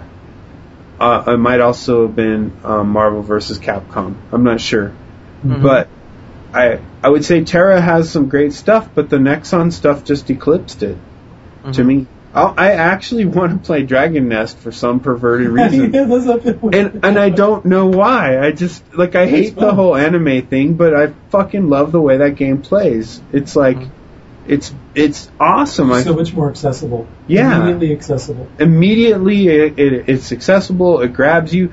Everything that all the controls are totally like logical. Um, you know, if you're used to the the button, the the number buttons for spells, it's got that. But it does it so well, like so pol- like we talk about polish, right? These games are so polished. It's it's mind-boggling. Noah, same question. What are- what are what is what is it about these Nexon games that just you know got you so hyped? Because all three of you put them on your top five lists. and we Yeah. never would have expected this. Yeah, Never, never in a thousand years. I remember when I passed by the Vindictus uh, kiosks, and I'm like, you know, whatever. I'm like, oh wait, this is something that I, I think you guys had started the Nexon, or wait, the TERA interview, and I'd missed it, and so I played TERA for a little bit, and then I died. and then I was walking past, and I'm like, oh, I think this is the other booth that they're gonna have an appointment with. Maybe I missed this, and like, oh, here's this Vindictus thing. And I'm like, oh, this looks dumb. like, has this character selection screen, and then I just started playing it, and I got totally engaged in it, and I was actually pumped about it. I was like, yeah, this is cool. Oh, fuck and it just, yeah. It was suddenly fun. It, it took me a second to get used to the controls because they weren't totally exactly the same as they are. But once I knew what I was doing, and it just looked so good. Even though somebody who was with me was playing the abandoned, I went and I played all the way through it and I killed that red wolf man thing by myself. He's not a kobold. He's something else. I can't. I Something wish I could remember what he is. Wolf. It's some common fantasy Yeah, monster. it's not a kobold, but But yeah, like Mark said, I, I'm leery of finding out how they're going to nickel and dime us for it. Uh, what are they going to charge us for? I'm not really sure. But I know that I cannot wait for those games to come out. I More can't so either. the Dungeon Fighter. I didn't get a chance to try Dungeon Fighter, so I'll, you know I'll judge that once I play it. If it's as accessible and as fun as those other ones, then yeah. it totally is in a different way. Yeah, those are games that I just uh, got into. I was like, yeah, this is fun. I'm having a good time. It wasn't like, okay, I'm going through the motions. I'm going to keep playing until the demo's over, or maybe I'll just walk off because I'm bored. Because I I've tried Maple Story and I've tried like Silk Road and stuff, and those games just fucking Well, you remember aren't we got really excited about those trailers? Uh, what was the Continent of the Ninth and Yeah, something else? They were they looked really actiony, Yeah. and that's what these are. They're MMOs that are really actiony and they have immediate gratification. And that's the thing And that they skill. mentioned.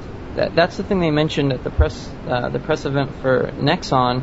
Um, that this is this is already well established over in the, the eastern side of things. Like this is what they're doing. We're behind. They have tons of games that are all action based, and they're they've abandoned the other stuff. yeah. Our presenter was this was the Western um, regional sales guy, you know, but he's like you know a senior executive. I can't remember his exact title. An Asian guy who was badly hungover, and and he was so like, he was like, I'm into this party. He's like, he's like, you want to talk about the like number one uh, online game in the world? Well, we've got it. We set the record, and we're like, and you know, my jaw just dropped. I'm like, what? And he's like, he lists like the subscription rate for Dungeon Fighter Online worldwide, and it's I what? Do you guys know the number? I can't It's remember. two hundred million. 200 million subscribers.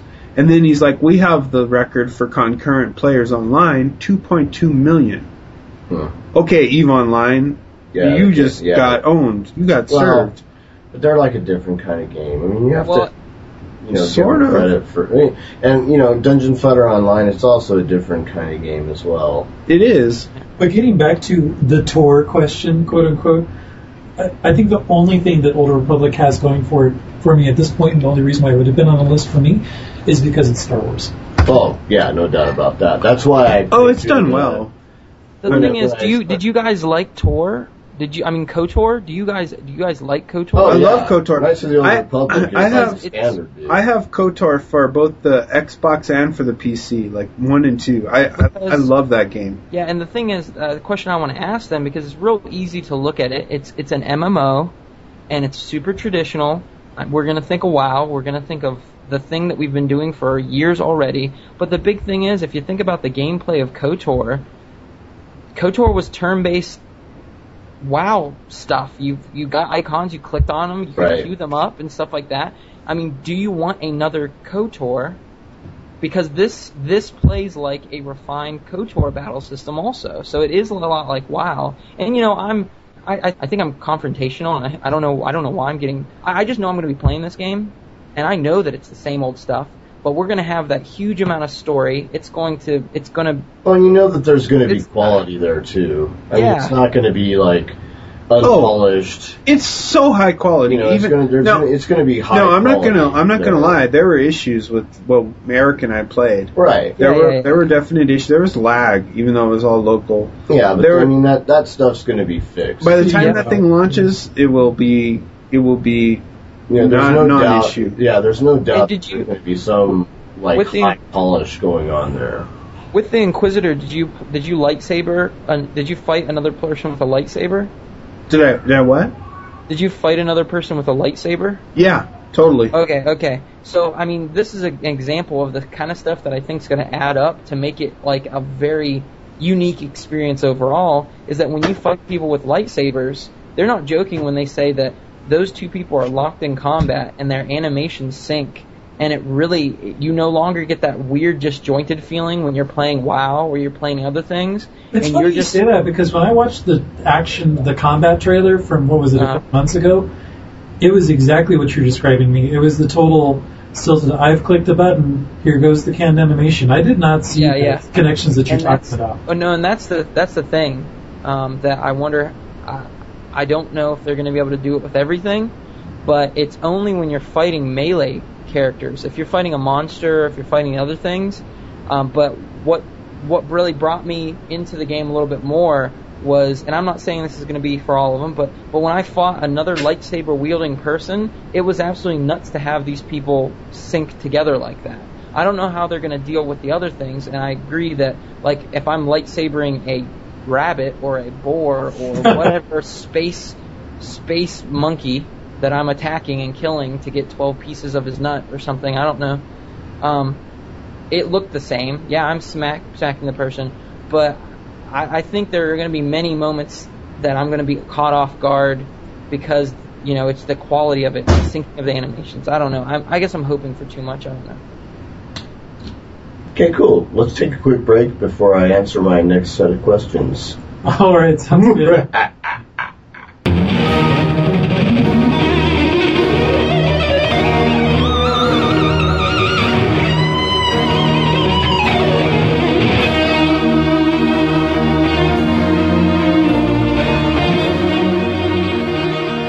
Okay, final thoughts. Final thoughts. What was the most, besides the whole Nexon thing, where where you all jizzed your pants over Nexon's MMO offerings, what was the most surprising thing to you about what you saw at E3 this year? Mark, you first. Mark. So, uh, I'll be pretty honest. I my the the like inner gamer in me had like burned down to just a smoldering ember before I left. I was you were you were like crushed. You were. I was like feeling this- the crush of having two small children and work a very mm-hmm. demanding job, and I just you know like even just doing this podcast was difficult for me. Obviously, you all know my my track record recently on getting podcasts engineered and out and stuff, and Well, I don't know. I mean, you had like a flurry yeah, that was there, after we got there. right? So what happened was, like day one of the convention, I was still like, man, this was a mistake. I should be at work. I should be at home. I should be doing my nine to five thing. Blah blah blah blah. Because we weren't really there. We were, you know, except for Noah, got to go to the fucking Activision party. God damn it. That's right. But That's um, Oh, well, wait a minute. I just, I'd never heard about this. oh well, we'll cover that later. But I was stuck in the hotel room until I decided to go rent a car so I could do whatever. Mm-hmm. You know, pick up hookers and strip whatever. clubs, strip clubs and hookers. get some blow. Yeah, you know, it was great. But Explore the wonderful area of South Compton. well, I'll tell you, I mean, really, we've been doing Channel Massive for what, like three years, something like that. I mean, two and a half. Yeah. Um, I was like at the end of my rope. Mm. I mean, I need this was like my trip to Mecca. You know what I mean? It's like I, I, on day one when we finally got to go in and it was noon or whatever, and the the magic curtains opened and we got to go in. It was like bam, just like my inner gamer is alive and well now and and is like battling for control of or supremacy in in in what is Mark. You know, Right. it's like totally got everything going again. My love for the podcast, my love for what we're trying to do, it just it just rekindled a whole lot of fires, and it was great, you know. And then day two was even better, and day three was even better than day two, and you know. I was like at, at like six o'clock on day three. I was like, no, it can't be over. It's not over. It's, no, no, no. Don't tell me it's over. Why, why are you pushing me out into the media area? What, what happened? You know, it was just like it was awesome. I loved it. I, I wish I had gone so sooner. you would you would describe your E3 experience as um, a re a reinvigorization. Yeah. Rejuvenation. Also, getting three nights of Yes. three nights of sleep was pretty cool too. Oh, Yes, So- yes, where you didn't have to wake up in the middle of the night. Dad, I need you. I've just peed myself. Help me. Or Dad, Yes. I, no, no, I can't even talk that, that's yet. great, man. And you, and, and I'll and I'll, I'll come right out and say it. The reason why I kind of decided to return to do the daily show and come back on a more regular basis. Um, well, I'm not sure how regular, but you know, I'll, I'll be co-hosting more often Yeah. now on the weekly show as well. Um, but I, you know, and we talked about this at the the party the other night. Party with, Um, of which we will not. Yes, we- which we will not speak of. Where yeah, we both kind of felt the same thing. Where we you know we we were reinvigorated. We we just had this need to Talk about. talk about stuff. Yeah. You know, that's why we started Channel Massive was Jason, me, and Noah talked about gaming all the time. And we're Yes. like, if we're going to talk about this, maybe we should just record it and make it available for others. And, and so we mm-hmm. did. And And and over the years, some of that passion, you know, you know, we can list a variety of reasons why, you know, we decided to either cut back or Yeah. or not felt as excited about doing the show, you know, as we did when we first started this thing. And you know, when when E3 came around, I was stuck at home. I was, you know, listening to you guys, um, watching all the photos come across Twitter and and things like that, and I'm like text messaging you guys, and I'm like, "Fuck, man, this is like pissing me off. I want, to be there." Oh, man. and and it just frustrated me to no end. I was I was just infernally jealous the entire time that you guys you guys were down there. yeah, and I was just like haunted by the fact that I wasn't doing a good enough job covering stuff. You know, when you have like the pros from GameStop or um, Yeah, but GameSpot they've got so many coming through with their cameras. Resources, They're like these one man like to- reporting units, you know. Yeah. They're like I don't know that they're fully human, but you know, they those all guys are running clones, around all these all these people with big expensive video camera rigs and everybody's, you know, and they're they've got their own reporter and stuff. right. And you feel so inadequate, but then you're just like, you know what? I'm going to at least like do my my live micro blogging and, and report stuff that I think's interesting, and then I'm going to do a nightly podcast, and I'm going to get that out there, and I'm I'm just going to talk about what's cool to me and stay true to you know what we've always what our kind of our our core tenants are, and it's like I don't have any regrets. I just know that like next time I could do it so much better, and then Cool. the time after that I could do it even better, and then and then I think I can do all this stuff to make the podcast better and you know it's like it's exciting. It's like it's so different from must just preserve what we have. Must not lose another listener due to death or you know senior So citizen in, in status. summary, in summary, Mark's experience was that of the phoenix being reborn, yeah Yes. rising from the ashes. yeah it's like it was great. I mean i'm totally so happy that i went in retrospect even though on day one not day one but like the day we got there monday i was like this was a big mistake i shouldn't have done this i should be at work Eric, how about you? What was like the And oh, it was great to finally meet Eric. ah? I have to just say go. that was like the, that was another thing. that was a super highlight was Eric, to Eric, meet you, may, Eric. you may not believe this, but I was jealous of the fact that Mark and Noah actually got to meet you in person. That was like my, in fact, that was my first question to Mark was, "What's Eric really like?" Really above about that above ourselves. everything else, above everything else, that was my first question. And and what was your what was your answer, Mark?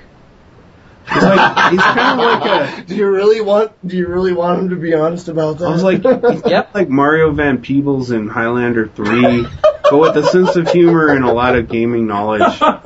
Okay, now Jason, what did he really say? actually, yeah, that's actually what he really told me. Oh damn. And I said he's just a great guy and I had a lot of fun and those um those podcasts we did each night, man, I had a great time with you and, and I hope you did too. Yeah.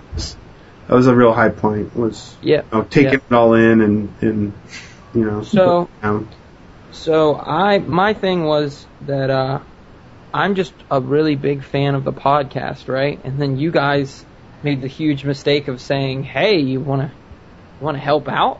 Yeah, I know. And What and were not we thinking? yeah. No, you guys kind of fucked up because you didn't That's why meritocracies suck. Can he edit podcasts or can he write things or like, what the hell? What what can he do? Because I don't really know, and that's the big thing I've been trying to figure out. Like the stuff that I I try to put on the site, and the stuff I tried to take over Twitter. Even though Jason now all of a sudden I don't even want to get into it, but I guess he's back. Dude. I don't even. Don't be a hater. Don't be No, a hater, I'm man. I'm not hating. I'm just saying. You put a little, you put a little J before your thing, and then you get a bunch of content. I'm gonna put a little E. That's what I'm gonna do. E in front of all my stuff, and we'll see if I'm hip enough That's, to get. that's the thing, man. Abbreviate. Secret. Eric, you know, Oh. hate to tell you this, but Jason's middle name is Eric. It is true. Yeah. It's true. Really? Well, nonetheless, I'm just joking about that kind of stuff. I'm a really, I'm a really big fan. I wanted to meet you guys, talk to you, figure out who the heck you guys really are, because the only time that we sit and talk are before and after podcasts, you know? And then when we're playing games, it's all about playing games and stuff. So to be able to sit down and and talk and figure Except out. Except for me, because I don't play games with you, do I, Eric?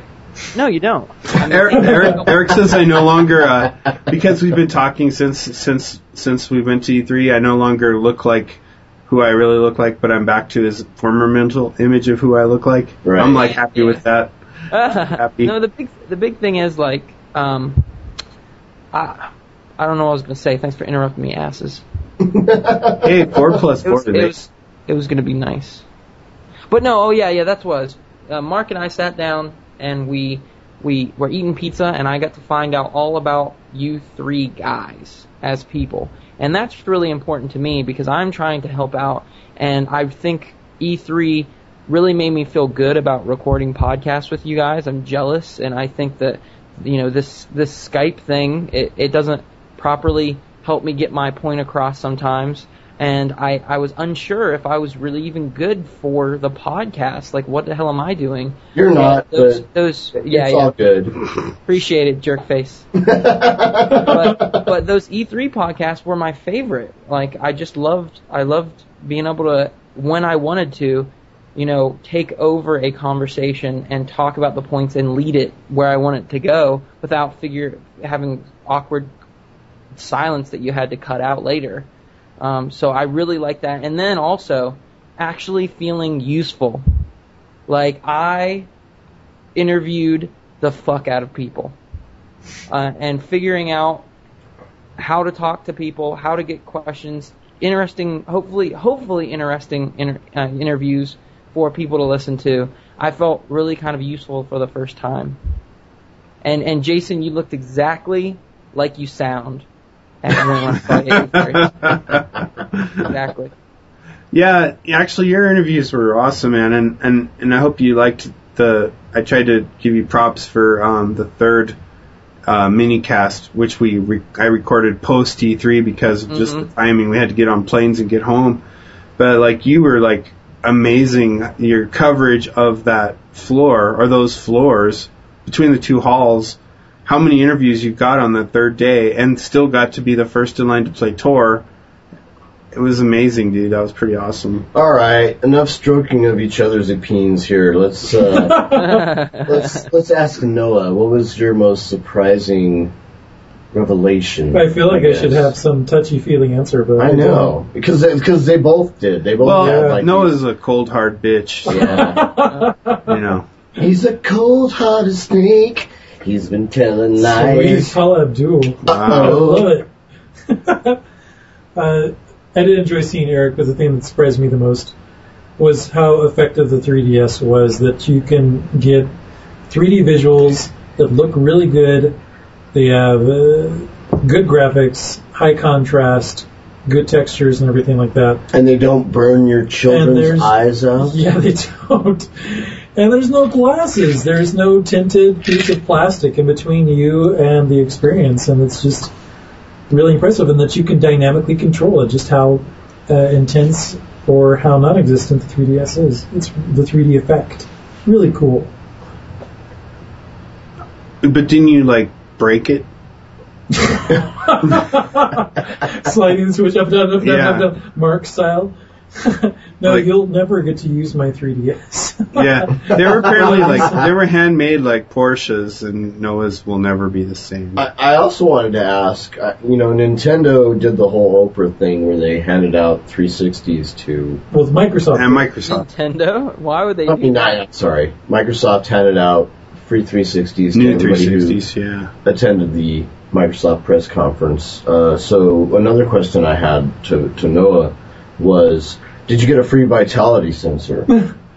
I tell you Uh, what, I was hoping when all those women were coming out with the 3DS, I'm like, three free 3DSs for everyone. nope, Didn't, didn't, happen. happen. No vitality sensor either. Not even Cammie Dunaway during the press conference. It was just a, a disappointment on all No accounts. pant, no free pantsuits. Why would you want? Yeah, why would you want a free Cammie Dunaway? we like Cammie Dunaway over at Dojo Shogo and Nintendo Joshi. We were wondering where she was. She wasn't present at all. I think it was because of the disaster of last year's E3 is why they kept her under wraps. No, she was a disaster two years ago. Last year she was all hardcore, very straight, no funny jokes, no stories, nothing. And then she wasn't there at all this year. Yeah. No Cammie. Sad. She doesn't look anything like Cammy from Street Fighter, does No, she? she doesn't. I was actually thinking of that Cammy when I said Yeah, that. I know. That'd be hot. That would be hot. Speaking of that, whoa, whoa, I gotta slow down on the cigarettes. I'm Samuel Anderson, and I just fell off my roof. Um, I have a question before you continue with yours. no, What this was- is my Inquisition. What was your favorite? Not yours. What was your favorite booth babe? Noah. Hmm, all the choices. I think the Red Riding Hood one that Eric took a photo of. Hmm. Because that chick from the the APP or agency chick, she was there last year. Mm. Catwoman chick, Old she wasn't really convincing me. Red Riding Hood chick. Thumbs up. Gotcha. Got you going. what about you, Eric? Um, I am not usually into that stuff. So what I was most You surprised lied. about. you only Listen. took like 300 pictures. No, but listen, that's the thing about it. I did that for the community. Oh, thank you. That Of was. course you did. That No, was. no, Of course a sacrifice. And, and yes, and we appreciate that sacrifice, by the way. Yeah, yeah, no. I just wanted to say that just in case my girlfriend's listening. Um, so I'd have to say it was a tie between the zombie guy. Right. That was funny.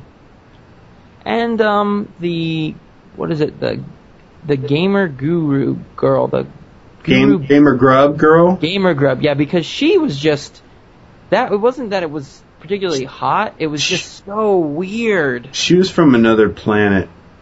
like Or it wasn't that she was really attractive it's that her boobs were so fake that she had she she had hard nipples the entire time yeah, they were that fake. so you just you just looked at him you're like "Eh, that's what is that that's not natural so yeah so she's just she threw me off and i took her coupon i couldn't even refuse There- There's an update. Gamer Grub is offering a whole bunch of new variations on their snacks.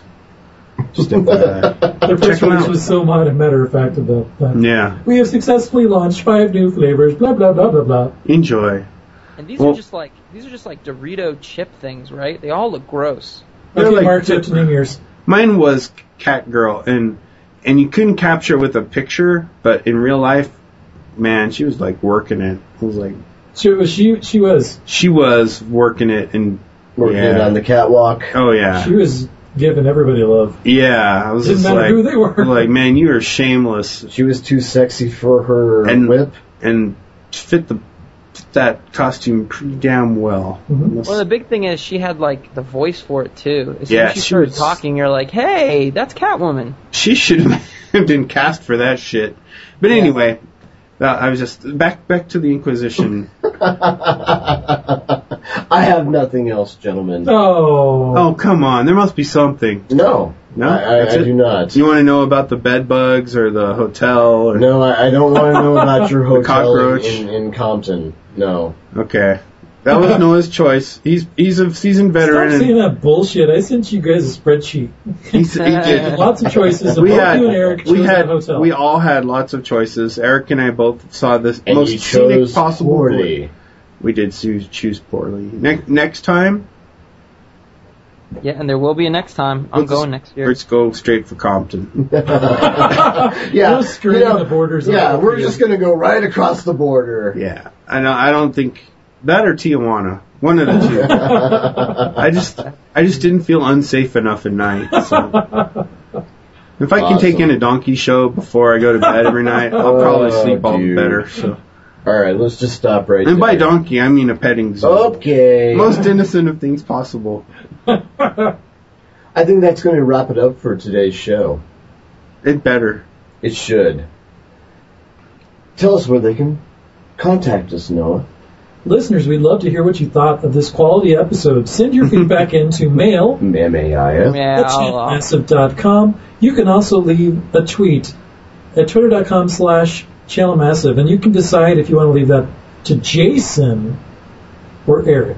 Well, it just depends on during our daily show. If you if you want to contact me during my daily show, He says seductively, you can, always, you can always do that. just relax. Just relax. Tell Call how on- really call it feel. in. yeah, just make I- sure to well- hashtag, just put put a little hashtag daily rambling nonsense. And They'll know. They'll know. Exactly. We Yeah. mustn't forget Mark's two-minute plea from earlier, iTunes reviews. Yeah, please review us on iTunes positively. If it's negative, just go ahead and take it out on Virgin Worlds Just cheat. or the instance, whatever you feel like. Surprisingly. Unleash your wrath on somebody else. But if you feel positive, go ahead and post it about it. Thank you for listening to the show. We will be back soon.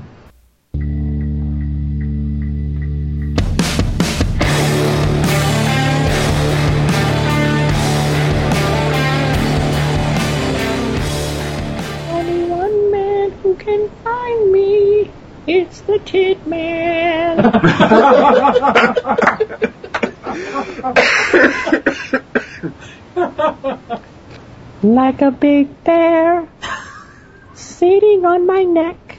I can feel your manhood talking down my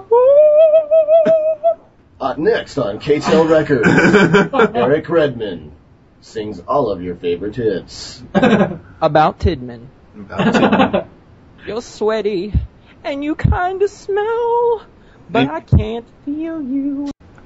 Okay, let's really seriously do the dis- the Son's a one man. He says too many people wanna find him in a ditch. Small apple pie for dinner.